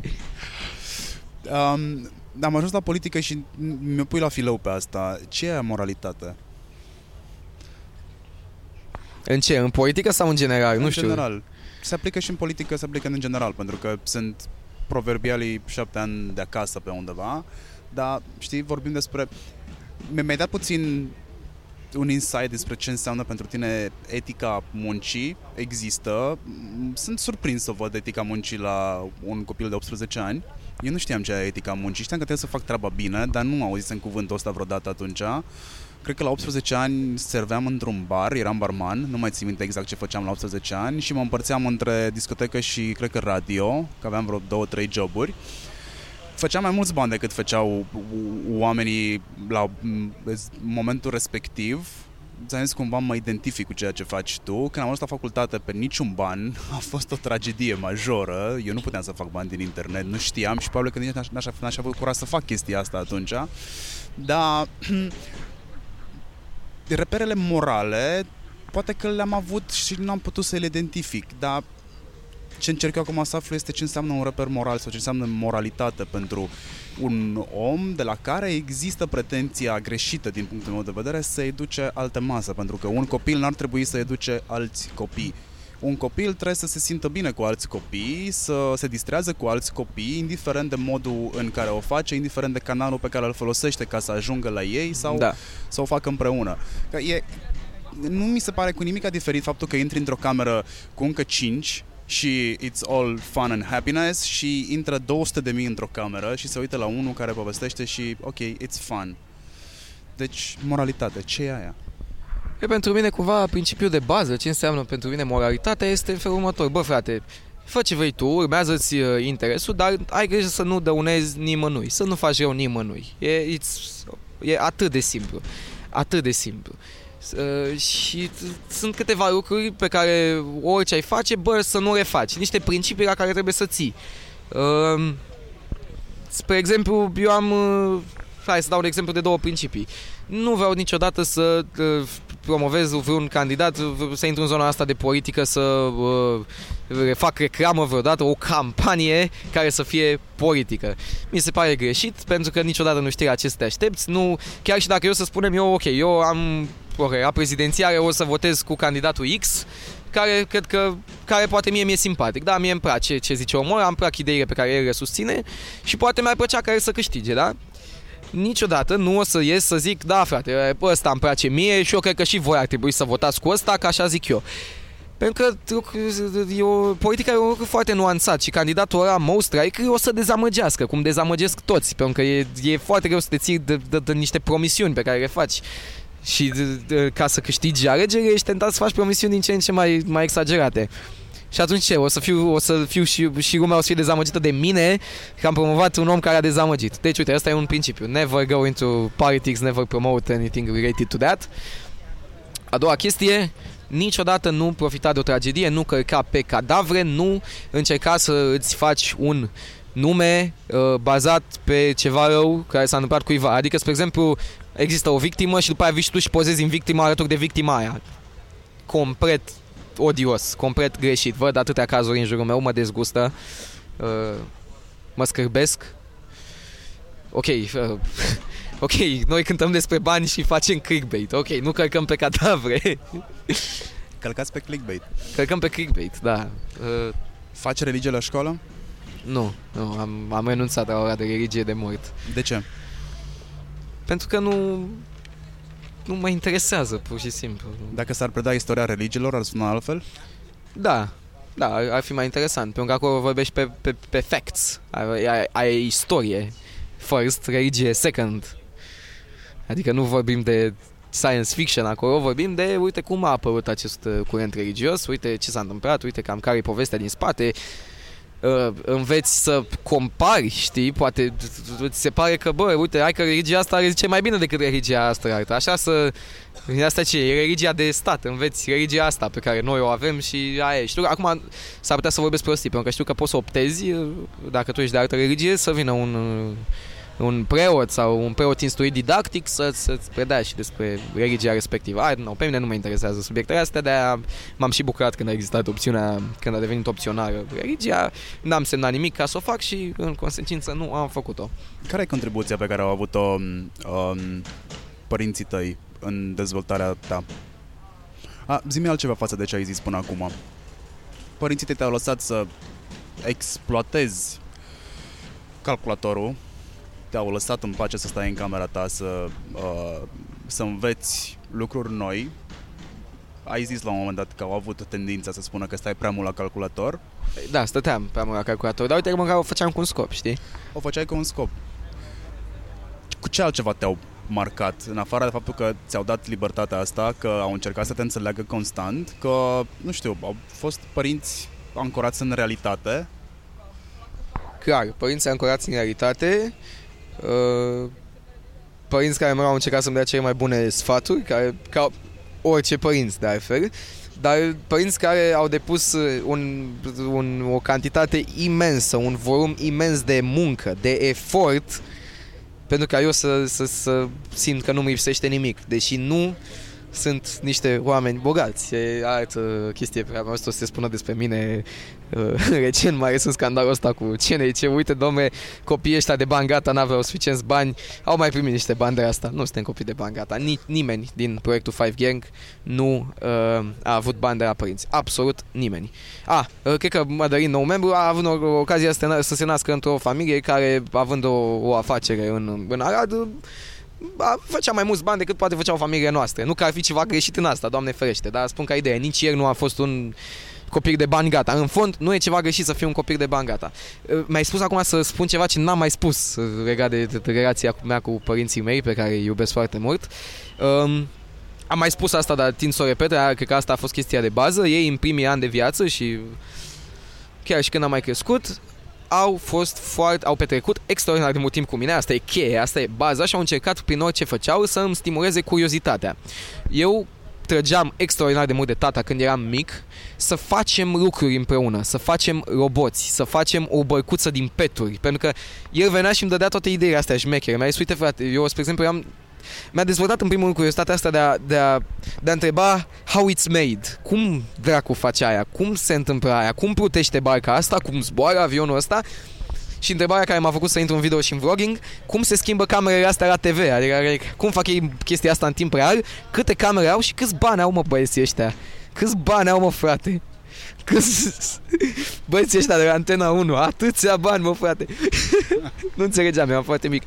La unele întrebări nici ei nu știau să, să răspundă. Spre exemplu, la întrebarea asta cu montajul și cu televiziunea, ei n-au niciun fel de background în media, s-au blocat un pic, dar au încercat să facă tot posibilul să-mi răspundă. Și această stimulare a curiozității, aceste plimbări în parc, aceste jocurețe cu mine, aceste exerciții pe care făceam când eram mic, m-au ajutat foarte mult să fiu o persoană motivată, muncitoare și care își dorește să facă lucruri, să ia ceva de la zero, să ducă la bun sfârșit. Și am, am, am vreau să fiu, să exemplu, electrician când eram mic și după aia am, am descoperit, spre exemplu, pe net The 50 Dollar Robot se numea și era un how-to pe o, un site care chiar îmi scapă, nu mai știu cum se numește, care îți explica cum poți să faci un robot homemade cu niște rotițe făcute dintr-un carton decupat, de aia să-ți cumperi niște motoare cu servo super ieftine, să-ți cumperi o placă cu circuite și un microchip și acolo implica multă muncă. Și tata, spre exemplu, deși avea serviciu, avea atât de multe lucruri pe cap, a stat alături de mine, mi-a cumpărat un pistol de repeat. Ai, nu, e, nu e o chestie extraordinar de scumpă, dar e vorba pur și simplu de, de, de, de de efortul de a face asta, știi? Că nu e scump un pistol de repeat, pur și simplu e dorința de a dar nu zice... Te găsești la Lidl cu 50 de lei. Mi-am luat eu. Da, dar nu zice, bă, ia mă, ce dracu vrea copilul ăsta de la mine, eu care sunt un adult, am atâta treabă, atâtea griji. Stă prostul ăsta să-mi zică mie să facem roboți împreună, să-i dau o palmă peste ceafă. Înțelegi? N-a avut mentalitatea asta. Omul a stat cu mine și m-a ajutat acolo și ripeam împreună piese pe placa de circuite, un proiect care nu s-a mai realizat niciodată, că m-am plictisit eu de el între timp, dar ne doream să facem asta. Iarăși ne-am gândit cum ar fi să ne facem o embarcațiune din uh, peturi. O altă idee de-a mea, de fapt de tata pe care eu am preluat-o și mă gândeam, mamă ce tare, să ne facem o bărcuță, o chestie, adică pur și simplu îmi stimula creativitatea, îmi stimula curiozitatea prin toate lucrurile astea. Asta a fost decisiv. Această chestie împotriva sedentarismului, împotriva uh, re, re, cum spui reneș ca substantiv, renevitate, nu, împotriva reneviei. Știi ce zic? Poți să zici și lâncezeală, pur și simplu. Să stai, da, să da, nu faci nimic. Da, ei au încercat mereu să, să mă scoată de acolo. Nu m-au lăsat când eram mic să stau uh, blocat în fața TV-ului cu ochii în desene, știi? Hai mai degrabă să mergem să ne plimbăm prin parc, să facem alte lucruri. Nu neapărat că desenele rele, știi, dar orice în exces dăunează. Dacă copilul tău se uită doar la desene și e blocat acolo sau mai nou stă doar pe tabletă, indiferent că se uită la Five Gang sau la Ruru Kids sau la orice altceva, ce e în exces strică. Five Gang în exces uh, strică.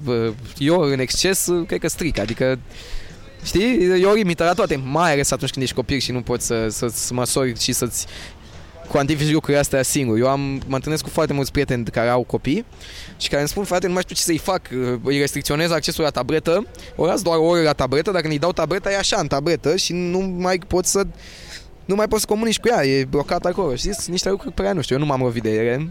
Nu existau tablete când eram eu mic. Era cu calculator, la mine era un pic mai greu, nu, nu puteai să fii mereu lipit de, de device-ul respectiv.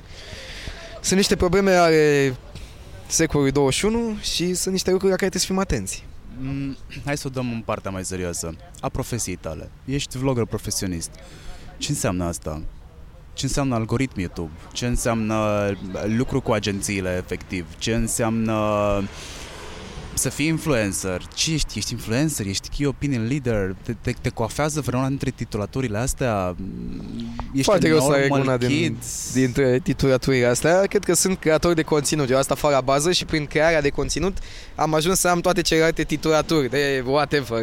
Influencer, opinion, reader, Uh, și așa mai departe. Toate au pornit din crearea de conținut. Noi la bază suntem, hai, ne numești artiști, ne, ne, ne numești artiști, ne numești vlogger, ne numești whatever, noi creăm un produs. Luăm ceva de la zero, deschidem, avem o idee, deschidem camera, hârjonure filmăm, hârjonure tăiem, hârjonure render și pe YouTube. Aia înseamnă creezi content. Și de acolo pornește totul, de acolo pornesc și celelalte lucruri. Așa îți exprimi ideile, așa ajungi să dai un interviu la Digi, așa ajungi să faci orice din această creare de conținut. Hai să sistematizăm întrebarea mea lungă. Da, Sau, ai, ai pus vreo 5 întrebări într-una. Sunt foarte bun la asta, pun foarte multe întrebări într-una singură. Um, bun, hai să o luăm așa. Care e matematica din spatele YouTube pe care tu o respecti? Sunt, sunt niște formule în spate pe care tu le respecti. Care sunt ele? Asta e o discuție interesantă, pentru că nu sunt niște formule. E bun. un AI pe care nu înțelege nimeni, se numește Black Box conceptul Așa, ăsta. bun. Ok. Deci, YouTube are, YouTube are Fii atent, te uiți la mine ca și cum n-aș cunoaște nimic și mi explici mie, pe înțelesul meu, că așa o să înțeleagă toată lumea, Vreau să scoatem în evidență ce înseamnă știință din spate, munca din spate, care nu se rezumă doar la a edita videouri, a scoate telefonul sau camera și a te filma, mai este și strategie în spate. Evident. Hai să vorbim întâi de partea tehnică a YouTube-ului și după aia vorbim de cum mă raportez eu cu lucrurile astea. Deci, YouTube are un singur scop. Scopul YouTube, uh, modelul pe care el își antrenează algoritmii și algoritmii care învață alți algoritmi să facă lucrul ăsta, scopul lor este să te țină cât mai mult pe platformă. Watch time. This is their purpose. Ei asta fac. Uh, cum se întâmplă asta, care sunt formulele matematice, nici cei de la YouTube nu cred că știu, pentru că procesul e în felul următor. Ei au, uh, au niște algoritmi, redau niște tot ce spun eu acum e, e cumva ipotetic, nu, tale, e, nu e, sunt e ceva inginer la YouTube ca să pot să confirm asta Ajungem la partea în care ei se antrenează singuri. Da, da. Uh, practic, să spunem că, cum, din ce am citit eu, din ce mi-am dat seama, uh, ai mai multe variații ale unor algoritmi care, al căror scop este să țină oamenii cât mai mult pe platformă, le dai un user base de, nu știu, 1000 de oameni și vezi algoritmul ăsta, 1000 de oameni, algoritmul ăsta încă 1000 de oameni, hai să vedem care algoritm s-a descurcat ce mai bine, care algoritm a ținut oamenii ăștia din uh, profiluri sociale diferite, da, o, un... Uh, un uh, eșantion de oameni uh, divers, care algoritmii a ținut cel mai mult pe platformă. Aha, ăsta, good, ăștia mor, tu rămâi, algoritmul încă un ciclu în care noi o să, în care trebuie să devii mai bun și faci mici adaptări la codul ăla. Rezultatul final este un algoritm pe care nimeni nu-l mai înțelege. Este o structură de cod atât de complexă încât nimeni nu o mai înțelege. Recomand uh, ce spun eu acum n-am inventat eu, a spus CGP Grey într-un video uh, How AI Works sau ceva de genul. Recomand video ăla care o să vă explice mult mai bine decât pot eu să o fac acum. Dar uh, este pe scurt cum, e, cum funcționează și creierul uman. Nimeni nu înțelege exact cum funcționează. Nimeni nu poate să-și dea seama ce fac uh, exact sinapsele alea. Poți să înțelegi anumite părți ale creierului care se ocupă de anumite zone, dar ce se întâmplă efectiv sinapsă cu sinapsă este imposibil de înțeles. Eu cred că așa și inginerii YouTube nu mai înțeleg toate liniile de cod pe care algoritmul ăla și le-a scris singur ca să reușească să țină oamenii pe platformă. Ce e cert e că reușește mai bine decât orice om o să reușească vreodată să țină oamenii cât mai mult pe platformă. Ăsta e scopul lor. Acum, eu ca creator de conținut, eu trebuie să mă priez pe asta. Eu trebuie să înțeleg că dorința YouTube-ului este să țină oamenii cât mai mult pe platformă. Scopul meu de bază dacă să spunem că eu aș fi un robot care n-ar avea niciun fel de sentiment, niciun fel de whatever, valori, principii și așa mai departe, scopul meu de bază, basic, este să țin oamenii cât mai mult pe videoclipurile mele. Cât mai mulți oameni să se uite cât mai mult timp la videoclipurile mele. Ai putea spune că este chiar convenabil pentru mine ca uh, o generație să fie cu ochii în tabletă să se uite doar la mine, deși este trist. Și nu-mi doresc asta. Dacă, dacă ar fi să gândim totul business, să facem un calcul rece, eu aș, aș ieși mai profitabil dacă asta s-ar întâmpla, știi? Nu e bine să gândești așa, that's just how it is. Um, Acum tu trebuie să găsești un echip ca să faci oamenii să stea cât mai mult pe videoclipurile tale, trebuie să faci content care să prindă la public, content care va plăcea la oameni. Și trebuie să găsești, asta este ecuația Fericirii. cu adevărat ecuația fericirii, da, e dilema artistului. Eu ce dracu fac, mă? Fac ce vrea piața, ce se cere sau ce îmi doresc eu? Sau este... educ. Sau educ. Uh, este... Ambele extreme sunt greșite. Dacă faci doar ce vrea piața, o să te pierzi pe tine, o să te înjure piața după aia. O să zic, a, o s-a schimbat ăsta, face ce doar ce vrem noi, nu e bine. Dacă, dacă faci doar ce vrei tu, o să zică piața, ei, nu-mi place de băiatul ăsta, nu-mi dă ce vreau. Știi? Și atunci trebuie să găsești un, un echilibru, e foarte greu de găsit. Să încerci să aduci oamenii aproape de conținutul tău, să încerci să-i momești cumva cu ce cred ei că le place, pentru că oamenii nu știu de fapt ce își doresc, oamenii cred că își doresc ceva, dar oamenii se plictisesc repede oricum de ceea ce își doresc și vor să vadă ceva nou. Și să să-i momești cumva cu ceva ce ei cred că își doresc și să îi duci spre ceva care poate, nu știu, o să-i amuze, o să-i distreze când o privești totul dintr-un, dintr-un calcul din ăsta rece de hai, ok, țin oamenii ăștia cât mai mult posibil pe video meu cum fac asta, e foarte ușor să uiți de autenticitate și să uiți că până la urmă vorbim de niște oameni și oamenii sunt foarte, foarte buni la a citi și a, a-și da seama de intențiile altor oameni trebuie să rămâi autentic întotdeauna și niciodată nu trebuie să crezi că tu ai vreo putere specială de a, de a, de a face oamenii să rămână cu ochii pe tine, de a-i manipula să rămână cu ochii pe tine. de a știi? Adică trebuie să, trebuie, să, trebuie să-ți cunoști limitele și să știi că până la urmă ce apreciază oamenii la tine la bază sunt munca ta și autenticitatea ta. Ruz, dacă ești autentic, nu muncești, e prost. Dacă muncești, dar nu ești autentic, e prost și e păcat de tine că muncești degeaba, știi? Ești, să... ești talentat? Te consider un om talentat? La ceea ce fac, da. La vlogging mă consider un om talentat. La talentul e iarăși foarte greu de definit. Uh, e o discuție întreagă despre cum munca bate talentul sau uh, talentul bate munca și cred că varianta corectă este vorba lui Bror. Am întrebat pe Bror, care în timp ce filmam Five Ring the Movie, am întrebat, ia zi mă, cum e după părerea ta? Ba- munca bate talentul sau talentul bate munca? Și mi-a spus, întotdeauna munca bate talentul Reneș. And știi, true, știi? Știi uh, po- povestea, mă rog, aici se pliază foarte bine povestea care e o mică pildă deja. Uh, Ilie Năstase, Ion Țiriac, Ok. Ilie Năstase native la tenis, Țiriac ar trebui să muncească de 100 de ori mai mult decât uh, Năstase ca să ajungă la nivelul lui și să performeze chiar mai bine. Ok. Și da, sunt de acord cu ce uh, spune uh, Matei cu Bromania. Cum faci bani din YouTube? Nu vreau să-mi spui despre uh, faptul că te asociezi cu branduri sau brandurile se asociază cu tine. Ok. Spune-mi ce metode am ca să monetizez până acolo. Pentru, o să spun din perspectiva noastră, noi care încercăm să diversificăm cât mai mult uh, sursele astea de venit și să nu fim dependenți de nimeni. Adică eu nu-mi doresc, spre exemplu, să fiu dependent de uh, branduri și de publicitate. E o componentă, e cea mai mare componentă a venitului meu. Din fericire mă rovesc de o grămadă de oameni foarte, foarte șmecheri, poate un termen craiovean așa. Mă rovesc de foarte mulți oameni nice, Suntem foarte mulți oameni open-minded, okay. știi? În agenție, un mediu plăcut de muncă Uh, dar uh, nu vreau să fiu dependent de o singură sursă de venit. Noi avem așa și cred că astea sunt cam toate momentan, poate mă poți contrazice tu, că nici eu nu sunt mega expert aici. Avem colaborările plătite cu branduri, cea mai uh, consistentă sursă de venit, și aici vorbim de colaborările directe. Avem uh, monetizarea din AdSense, uh, reclamele pe care YouTube ți le plasează pe videoclipuri, cea mai puțin consistentă sursă de venit, dar care este în continuă dezvoltare și care a început să devină relevantă și pentru noi în ultimul timp, adică e un, un venit considerabil care ne poate acoperi, spre exemplu, cheltuielile atunci când investim, să facem un sketch, să facem ceva care nu e branded, care nu uh, care în mod normal în, în trecut ar fi ieșit în pierdere. Carrefour ar fi fost, ok, eu investesc bani în clipurile astea ca ulterior să vină niște branduri să bage niște bani în alte clipuri și așa să mă recuperez banii și să ies pe profit. Acum poți pur și simplu să spui, ok, eu, eu videoclipul ăsta o să genereze suficient bani în AdSense când să facă el însuși profit, which is nice. Și poți să spui piesa asta o să facă mai mulți bani decât aia 5.000 de euro pe care i-am băgat în clip și în master și așa mai departe, știi? Which is also nice.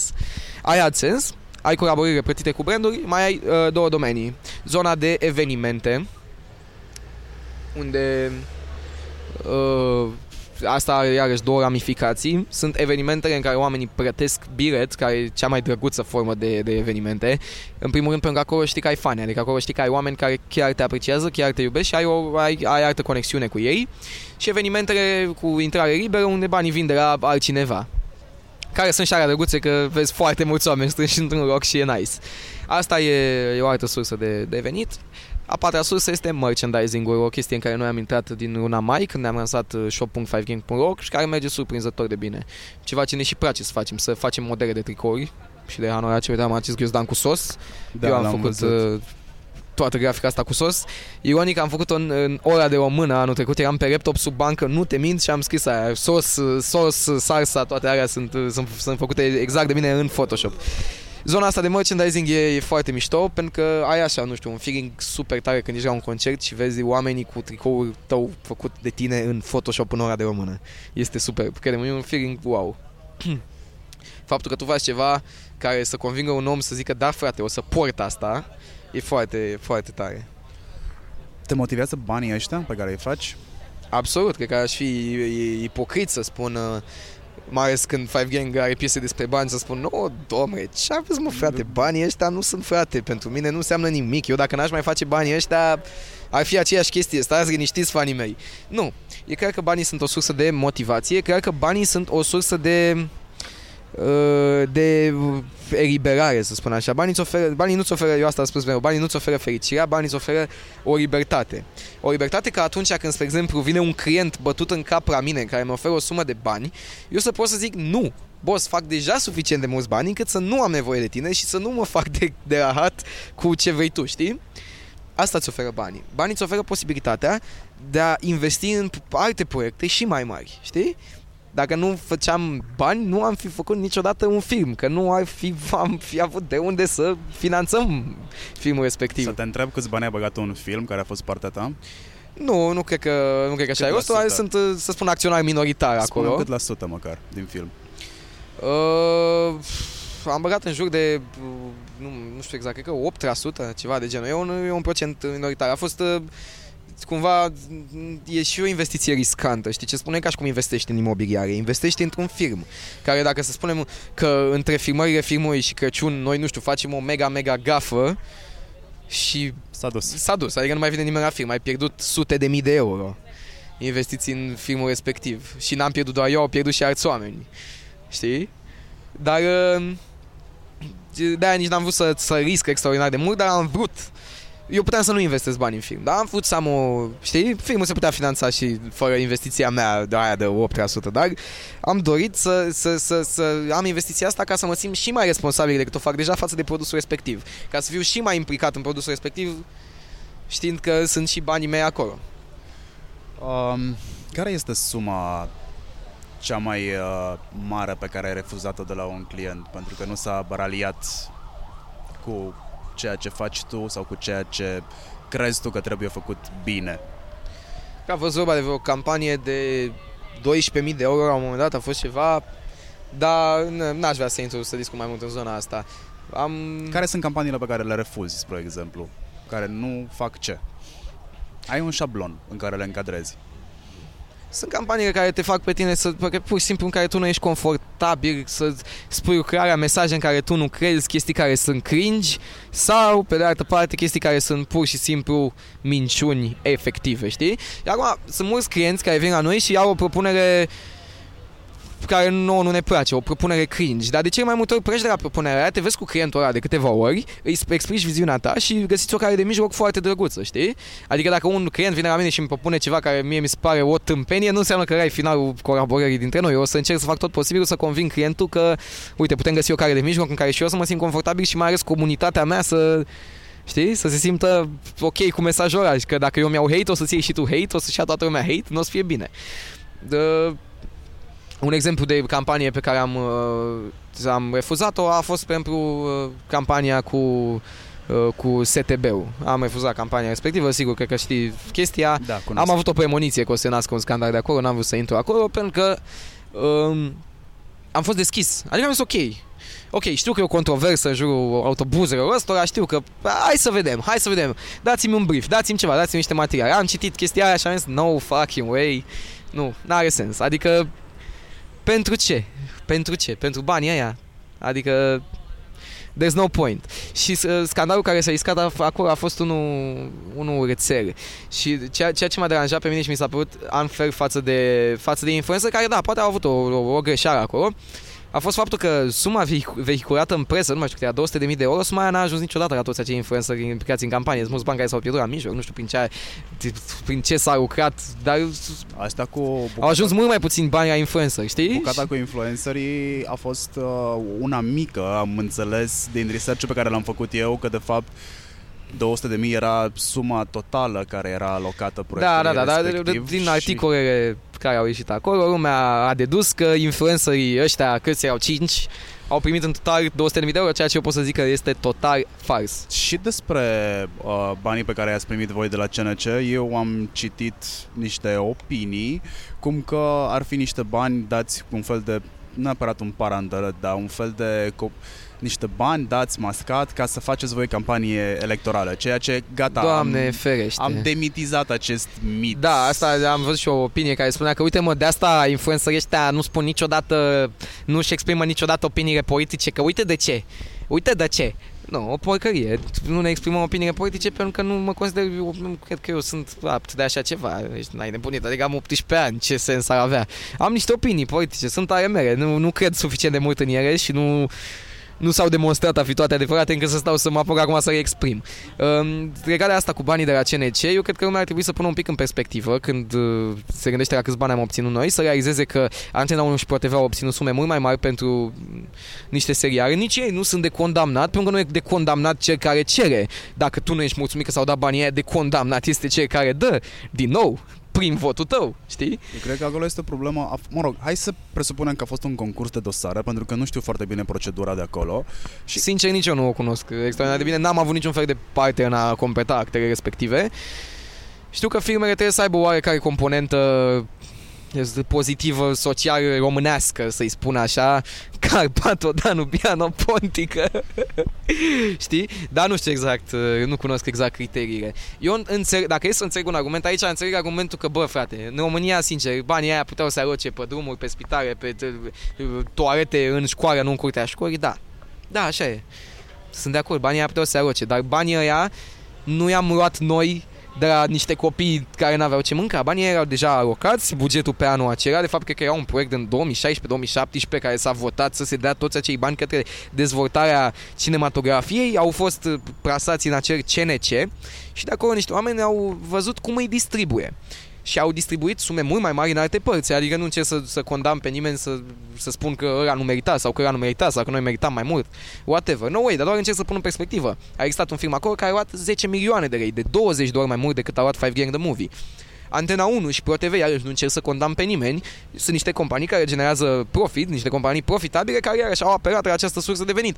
Până la urmă, când statul îți oferă această oportunitate, da? Statul îți oferă acest acest mod de a obține un rebate de 35% din, uh, din uh, bugetul producției tare, ce este atât de greșit în a folosi? Din nou, n-am făcut nimic ilegal. Din nou, poate dacă aveam niște uh, pire sau niște cumetrii pe acolo, obțineam mai mulți bani, dar nu am avut niciuna din lucrurile astea. Și mi se pare tare că se diversifică zonele în care se dau banii ăștia, pentru că am analizat un pic și am văzut că mult timp se duceau cam în aceeași zonă banii aia, se învârteau cam până în aceeași zonă și e bine că s-au diversificat. Din nou, dacă oamenii nu sunt de acord cu asta, să-și exprime acest, această opțiune la vot. Urmează alegeri prezidențiale, urmează alegeri locale, urmează și alegeri parlamentare. Sau pot să depună chiar ei proiecte pentru finanțare. Da. Mi se pare mai doable și mai aproape de realitate. Adică dacă nu-ți convine că a luat Five Gang de movie, pro, pro, pro, propune tu. Nu știu, pentru podcasturi nu știu să existe, dar dacă ar exista și, și știți voi să-mi spuneți și mie că o să depun eu pentru podcasturi. Da, serios. Dacă ar exista mâine statul, ar face CNP, Centru Național de Podcasturi, nu știu, știi? Și, nu știu, n-ai depune acolo o hârtie. Ba da, și aș face chiar mai multe podcasturi. Și cu unul cu și siguranță a, a, Ai face asta ca uh, Main publicitate job? electorală mascată? Ai face... Nu. nu. Dacă ai primi banii ăia, uh, ai fi mai tolerant la niște abuzuri care se întâmplă în țara asta? Nu, nu. La, la fel pun fmm.psd când uh, alimentezi la uh, benzinărie. Uh, îi urez la fel de multe urări doamnei Firea când sunt în trafic, deși știu, sunt convins, sunt acolo, traficul suntem noi, dar tot noi suntem aia care avem nevoie de a ajunge din punctul A în punctul B, iar să ajung din punctul A în punctul B nu îmi trebuie festivalul Privighetoarea și nu îmi trebuie festivalul Fântânilor și nu îmi trebuie încă o bordură în mijlocul drumului, știi? Și sunt niște detalii la care aș lucra, dar uite, vezi, deja devin o pasional, la fel cum ai devenit tu pe, pe, pe, pe, pe parcursul interviului și n-aș vrea să ajung acolo pentru că ne depărtăm de la ce începusem să discutăm, am ajuns Zi dacă vrei să zici ceva. Mai au ultimă chestie aici legată de banii ăștia de la CNC mult timp se alocau banii ăștia pentru producții care nu aveau succes comercial și la care nu se uita multă lume și lumea zicea, domnule, de ce finanțați lucrurile astea la care nu se uită nimeni? La Five Gang The Movie o să se uite mulți oameni, foarte mulți oameni, dacă aveți o... adică și cum e bine? Ok, nu se uită niciun om și primește finanțare, nu e bine. Primește finanțare un film care o să aibă succes comercial, iar nu e bine. Păi cum e bine până la urmă?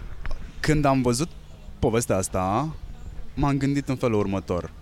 Am mai văzut scenariul ăsta undeva. Știi unde l-am mai văzut? Unde? La Cluj, acum 5 ani, Untold. Uh-huh. Știi povestea? E o poveste tot ochiată cu o, o fundație, share, cu... Da, nu o cunosc Untold- atât de bine ca să pot Untold, să-mi dau cu uh, părerea sincer. An- Untold a primit uh, finanțare de la uh, Consiliul Local, mă rog, primărie de la Consiliu, de la Head of Town, uh, de vreo 400.000 de euro, dacă nu mă înșel. Dacă mă înșel, contraziceți-mă voi cei care mă ascultați. Banii ăștia au fost într-un quantum mare prin comparație cu banii care se dădeau per proiect. A Mhm. fost același... Adică au f- au fost mai mulți bani decât s-ar fi dat în mod normal, vei să spui, nu? Exact, pentru festivaluri mult mai vechi, TIFF fiind unul dintre ele, spre exemplu, Festivalul Internațional de Film Transilvania, da, au luat banii ăștia, a fost scandal în jurul lor, încă se mai povestește pe la colțuri despre uh, situația asta. Uh, te întrebasem eu, adineauri, cum e să lucrezi cu agențiile și putem pleca inclusiv de la ideea ce e greșit la influencer și ce e ok la influencer. Are lumea nevoie de ei, nu are lumea nevoie de ei, se poate dezice de ei. Dacă lumea vrea să se dezică de ei, se poate dezice de ei. Adică, it's that simple. Dacă niște oameni se... ude- E, cred că e mult să spui nevoie. Eu... Da, poate e o nevoie. Adică, dacă lumea consumă o chestie, un produs de divertisment sau un produs de orice fel, audiovizual, îl consumă și punct. Dacă lumea nu mai are nevoie de produsul respectiv, nu îl va mai consuma. Va face această alegere conștientă să nu mai consume produsul respectiv ce este rău la influencer, ce e bine, cred că cumva e ce, mă, ce văd eu și cumva mă întristează și un, o, cap, e o capcană în care e ușor să cazi, în care cădem și noi de multe ori, este să ne încadrăm în niște șabloane cu conținutul pe care îl facem. Mai că facem challenge-uri, facem uh, daily vlog-uri și a- a- ajungi să produci content uh, sistematic, să o faci uh, calculat, să o faci cumva n- dispare naturalețea, știi, în momentul în care încerci să te încadrezi în niște șabloane de conținut. Uite, asta e ceva care sper să se schimbe pe viitor, să apară mai multe chestii, să se diversifice, dar asta se întâmplă. Te-ai gândit să dezvolți un produs separat față de canalul pe care îl ai? Ți-a trecut prin cap chestia asta? Da, de mai multe ori și uh, lucrăm și la produse separate, dar nu, ne, nu, nu, nu separat de canalul pe care am, care se îmbină cu ceea ce facem. Noi nu pot să vă dau prea multe detalii, uh, dar uh, da, m-am gândit, am 5 Gang e un produs care e separat de canalul meu. De, de fapt, nu e separat de canalul meu, este larger than me. Știi ce zic? Craiova, frate! Adevărat! Ei, Aia mulțumim zic. foarte mult pentru Ok. zgomotul de fond. Da, nu, nu sunt un tip foarte individualist, adică nu-mi place să țin uh, totul pentru mine. De-aia și cu Five Gang e o chestie de salut, salut, e o chestie de cumva ajutor uh, de reciproc în care toată lumea are de câștigat, știi? A venit și momentul ăla în care a venit și momentul ăla, mă frate, a venit. Gata, acum mi-am luat grade, acum sunt arogant tot interviul. Eu mă bucur că am prins-o pe asta în podcast. Da, hai că nu mai am timp, hai că am... Bun. Discuția pe care am avut-o cu tine acum, uite, e, suntem la o oră și jumătate, n-am simțit cum trece timpul, aș Nici putea eu, să sta cu știi. tine la nesfârșit la, la povești. Uh, aș putea să te mai întreb, ia uite ce ai primit, Mersi mult, chiar aveam nevoie de încă o cafea. ia uite ce ai primit. Ai primit o cafea. Ești fan? um, va ieși filmul. Ce se întâmplă după film? Ce se întâmplă după film? Da, există viață după filmul ăsta la care îți dai toți ficații, vine bacul, lumea are așteptări de la tine, fără doar și poate lumea are așteptări. Fără de- bac și poate. Fără bac și poate, da. Ce Eu să sunt faci un după? tip care e, are, e presat foarte mult, dacă tot, tot vorbeai de presiune, presiunea mea este timpul. Singur, singura mea decepție, de, de locul din care îmi vin mie stresul, supărările și ener- nervii, uh, este lipsa timpului. Faptul că trebuie să mă împart între o grămadă de chestii. Ceea ce mi-am dorit de când eram mic a fost să fac vlogging full-time și nici până în ziua de azi, a șapte ani distanță, nu am apucat să fac asta. Uh, După film o să continuăm să muncim foarte mult, o să continuăm să avem nopți cu 4 ore de somn și o să continuăm să facem content mișto, o să continuăm să facem piese cu Five Gang, concerte foarte șmechere, uh, vloguri, proiecte noi și o să luăm bacul. O să iau bacul. Vă și promit. după bac ce faci? Um, după BAC o să urmez o facultate. Nu sunt mega 100% convins, dar 90% și fiți convinși că acolo o să mă vedeți probabil. O să merg la Tiffin University. E o facultate uh, o universitate americană în București care te învață business. E business management, business administration. Uh, nu, nu pot să-i dau un vot de încredere pentru că nu am făcut niciun curs acolo ca să știu cum este. Am cunoscut oameni care au fost acolo, numai lucruri de bine, profesori americani, am cunoscut uh, profesori de acolo, am făcut chiar și un vlog de acolo dacă oamenii sunt interesați să vadă. Uh, apropo de chestia asta că noi facem doar uh, ceva, nu frate, am făcut un vlog în care m-am dus la o facultate și am intervievat uh, uh, elevi români și profesori americani. E unul dintre cele mai slabe vloguri de anul ăsta ca vizualizări. By the way, dar eu l-am făcut. Mi s-a părut util. În fine, o să mă duc acolo, nu știu dacă, dacă o să-mi placă sau nu rămâne de văzut, dar o să ofer o șansă acestei facultăți, cred că e cea mai bună chestie pentru mine. Îmi doresc să cunosc mai multe în lumea asta business-ului. Uh, mă fascinează chestia asta. Inițial mă gândeam să mă duc la ceva gen UNEATC, știi, ceva pe zona asta de regie, de film și așa mai departe. Dar am considerat că dacă eu timp de șapte ani am învățat să fac tot ce fac în prezent în zona de filmmaking, videografie, uh, actorie și toate astea on my own, poate cu puțin aroganță am zis, frate, nu cred că am nevoie de un ATC, pentru că am avut teama asta că acolo să mă încadrez în niște tipare de genul să vină profora să-mi zică, bă, tu trebuie să filmezi așa, mai înțeles că așa se filmează.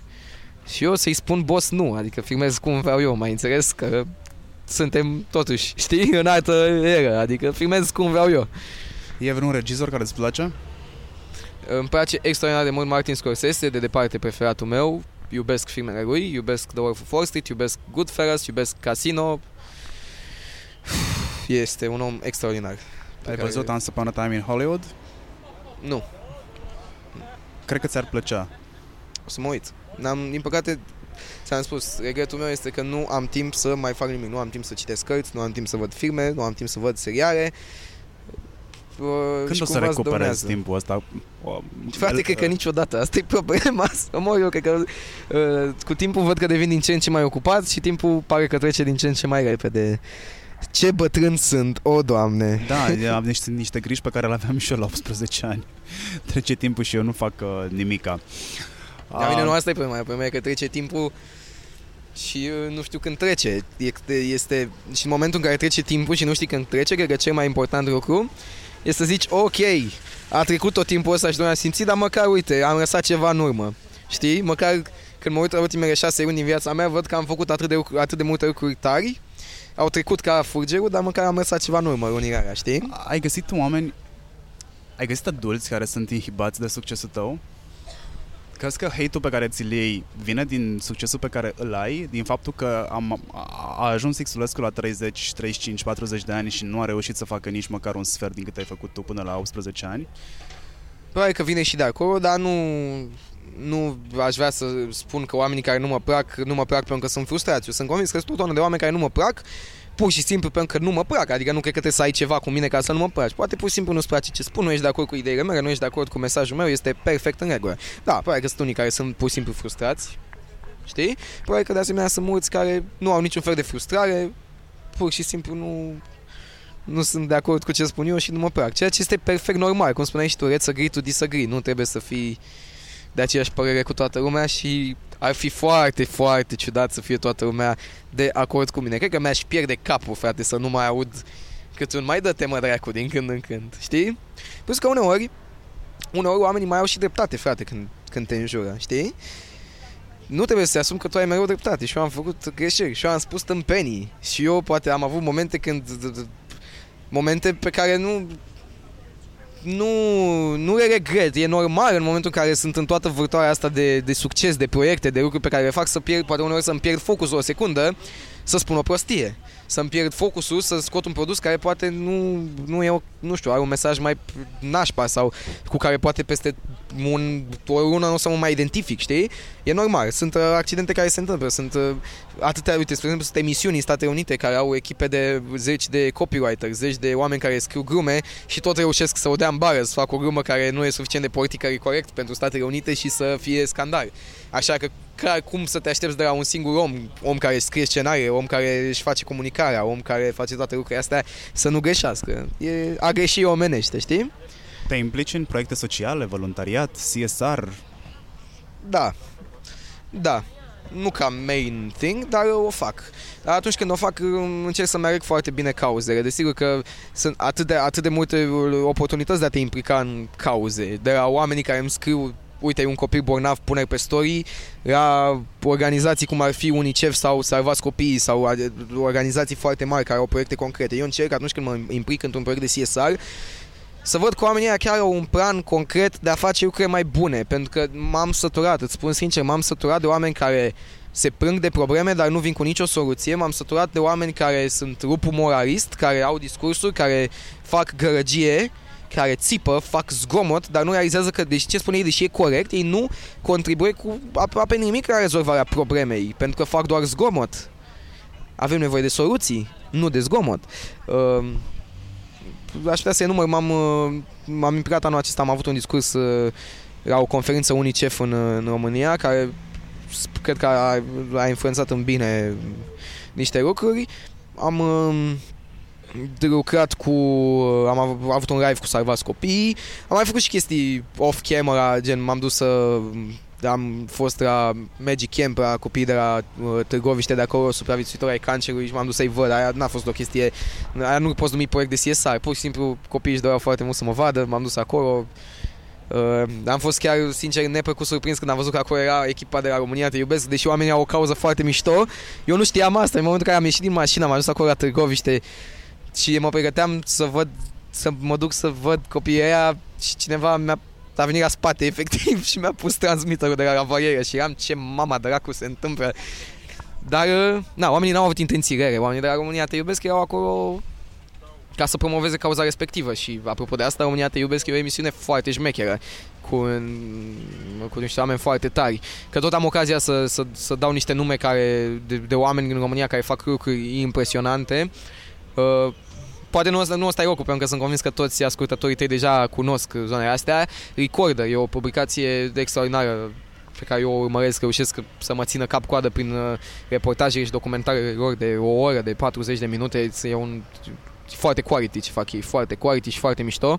Uite, statul poate ar trebui să să se uite și la o finanțare a jurnalismului independent, pentru că presa e, e într-o situație ciudățică, știi ce zic? În momentul în care se implică statul în jurnalism, nu mai e jurnalism, pentru că jurnalismul a trebuit să muște de fund statul ori de câte ori are ocazia, iar în momentul, uite, avem Păi, hai să ne imaginăm finanțate... un univers uh, ideal în care de, jurnaliștii pot să dea cât vor ei în stat, în același timp să privească niște... Există să primească UK niște... universul ăsta ideal. BBC primește finanțare de la stat pentru că este uh, despre asta e vorba, frate, despre separarea care... puterilor în stat. Despre asta e vorba. Oameni care se trag de mânecă între ei, oameni care își arată minusurile unui altuia. Și expun, ar fi superb ca statul să financeze proiecte cum este Recorder. Și eu cred că Recorder sunt niște oameni suficient de integri să poată să accepte o, o, o finanțare de la stat și în același timp să nu, să nu schimbe cu nimic uh, ce fac ei, sper, nu știu, îmi doresc să se întâmple așa. Care, e, e delicat, știi? E foarte delicat, că în momentul în care uh, jurnalistul primește bani de la stat, oricare ar fi reprezentantul ăsta al statului, credibilitatea lui a dispărut în secunda următoare, iar ceea ce are jurnalismul și ai și tu ca uh, valoare de bază, hai să spunem cufărul tu în cufăr ai credibilitate. Oamenii care te urmăresc pe tine te te cred, au încredere în tine. Același lucru se întâmplă și cu jurnalismul. Uh, jurnalismul independent, pentru că Recorder face jurnalism independent, prinde din ce în ce mai bine în România și este incredibil. Pentru mine asta este speranța, pentru că da. dacă da. se dezvoltă uh, structuri jurnalistice sănătoase care nu au nicio legătură cu statul, nu depind de publicitate electorală, ba chiar să nu depindă de niciun fel de publicitate, cum îmi povesteai și tu mai devreme, asociere cu branduri, de cum sunt uh, uh, cei de la Inclusiv, care au strâns 100.000 de euro în câteva luni, doar din donații. Extraordinar. Uite, asta e o idee mai bună decât bani de la stat. Poate oamenii ar trebui să devină suficient de educați încât să înțeleagă că nimic nu e gratis și să plătească pentru presă de caritate. Aici am putea să facem, să știu, un alt interviu în care putem, putem să discutăm foarte mult despre jurnalism. Nu m-aș fi așteptat să ajungem aici. Uh, mă așteptam să ajungem, în schimb, uh, la partea în care eu te întreb pe tine dacă te simți respectat. Da, absolut. Mă simt respectat și e, e un sentiment foarte plăcut. De la cine primești tu respectul ăsta? de la o grămadă de oameni, atât de la fanii mei, cât și de la uh, fanii mei mai copii și de la părinților, de la oameni din media, de la jurnaliști, de la foarte mulți oameni. Sunt și mulți oameni care nu mă respectă, nu este un must, dar vreau să spun doar că am o cantitate foarte mare, un volum foarte mare de oameni care mă respectă, apreciez asta și uh, mă face să mă simt bine, ce pot să spun mai mult de atât. Am uh, înțeles. Am ajuns la final. Îți dai seama? Da, îmi dau seama. N-ai nicio problemă cu uh, spațiul personal. Am tot intrat în spațiul tău personal. N-ai sunt... nicio problemă cu el. Sunt obișnuit cu asta, te referi spațiul meu... Nu, uite aici, deci sunt cei 15 cm în jurul unui om care de obicei okay nu invadezi și okay. în interviuri când te bagi, de obicei omul se simte inconfortabil. Tu nu te simți inconfortabil. Nu mă intimidezi. Nu, nici, nici măcar nu este vorba de intimidare, ci pur și simplu, băi, în, în orice om s-ar fi dat pe spate. E clar, nu ești orice om în contextul ăsta. Îți mulțumesc foarte mult că ai acceptat invitația mea. Îți mulțumesc că m-ai invitat până la urmă la Craiova. Mai plăcere, sper să te simți bine aici. O să mă duc înapoi, o să mă apuc să montez și eu uh, podcastul și o să-l public uh, cu proxima ocazie, adică săptămâna viitoare. Pe final, de obicei, invitațiilor mei le cer să lase un gând care să-i facă pe cei care ascultă să se gândească cel puțin 15 minute, să le dea un moment de reflexie. Ai unul pentru ei? Uh, o să spun ce am spus și la Webstock. Acum nu știu dacă e cel mai bun, uh, cel, cel mai bun uh, îndemn la final, dar este cu siguranță un îndemn bun. hai să încercăm cât mai mult să nu mai fim superficiali. Chiar dacă noi ne considerăm că noi nu suntem ăia superficiali, noi suntem elita aia de oameni care încearcă să, să vadă peste peste aparențe și să vadă esența unui proiect, esența unui om uh, și noi cădem de multe ori în capcana de a fi superficial. Este natura noastră umană de maimuțe care au, au construit o civilizație, da? Nu avem cum, e prea multe informație ca să nu fim superficiali cu anumite subiecte. Hai să încercăm să fim cât mai mult de cât mai puțin superficiali, să înțelegem raturile, toate raturile unei probleme. Fie că e vorba de, nu știu, Five Gang, fie că e vorba de politică, fie că e vorba de toate lucrurile astea. Cum să spun, frustrarea și uh, extremismul, da, extremismul de opinii, ca și toate alte forme de extremism, nu au dus niciodată la nimic bun. Extremele niciodată nu dura ceva bun. Nu trebuie să fim superficiali. Sper că ți-a făcut plăcere să fii alături de mine. Foarte mare plăcere, a fost un interviu foarte relaxat. Îți mulțumesc foarte mult. Vă vă mulțumesc că ați ajuns până la final. Dacă aveți uh, întrebări pentru mine, dacă aveți întrebări pentru Shelly, îl găsiți online peste tot. Pe mine mă găsiți peste tot. Știți cum să dați de mine. Dați și taguri, ca de obicei mânghe ego. Cred că și lui Shelly o să-i mânghe ego. Și nu uitați de tradiționale comentarii. Aia de mă, ai făcut și pe ăsta vedetă, pe bune, ai chemat și aici, nu mai scap de copilul ăsta, mă frate. am dat un teaser și am zis că mă duc la Craiova și am fost deja întrebat, auzi, să sper că mergi să te întâlnești cu Shelly sau să sper că mergi să faci un interviu cu cineva de la Ford? I was like, ok, ok, o să fac și cu Ford. ok, așteptăm și interviul cu Ford. Le mulțumesc oamenilor dacă au stat până la momentul ăsta, că au avut răbdarea să ne asculte până, până aici. Vă doresc o, o zi bună în continuare uh, și nu mai fiți superficiali. La revedere! Mersi! Pa!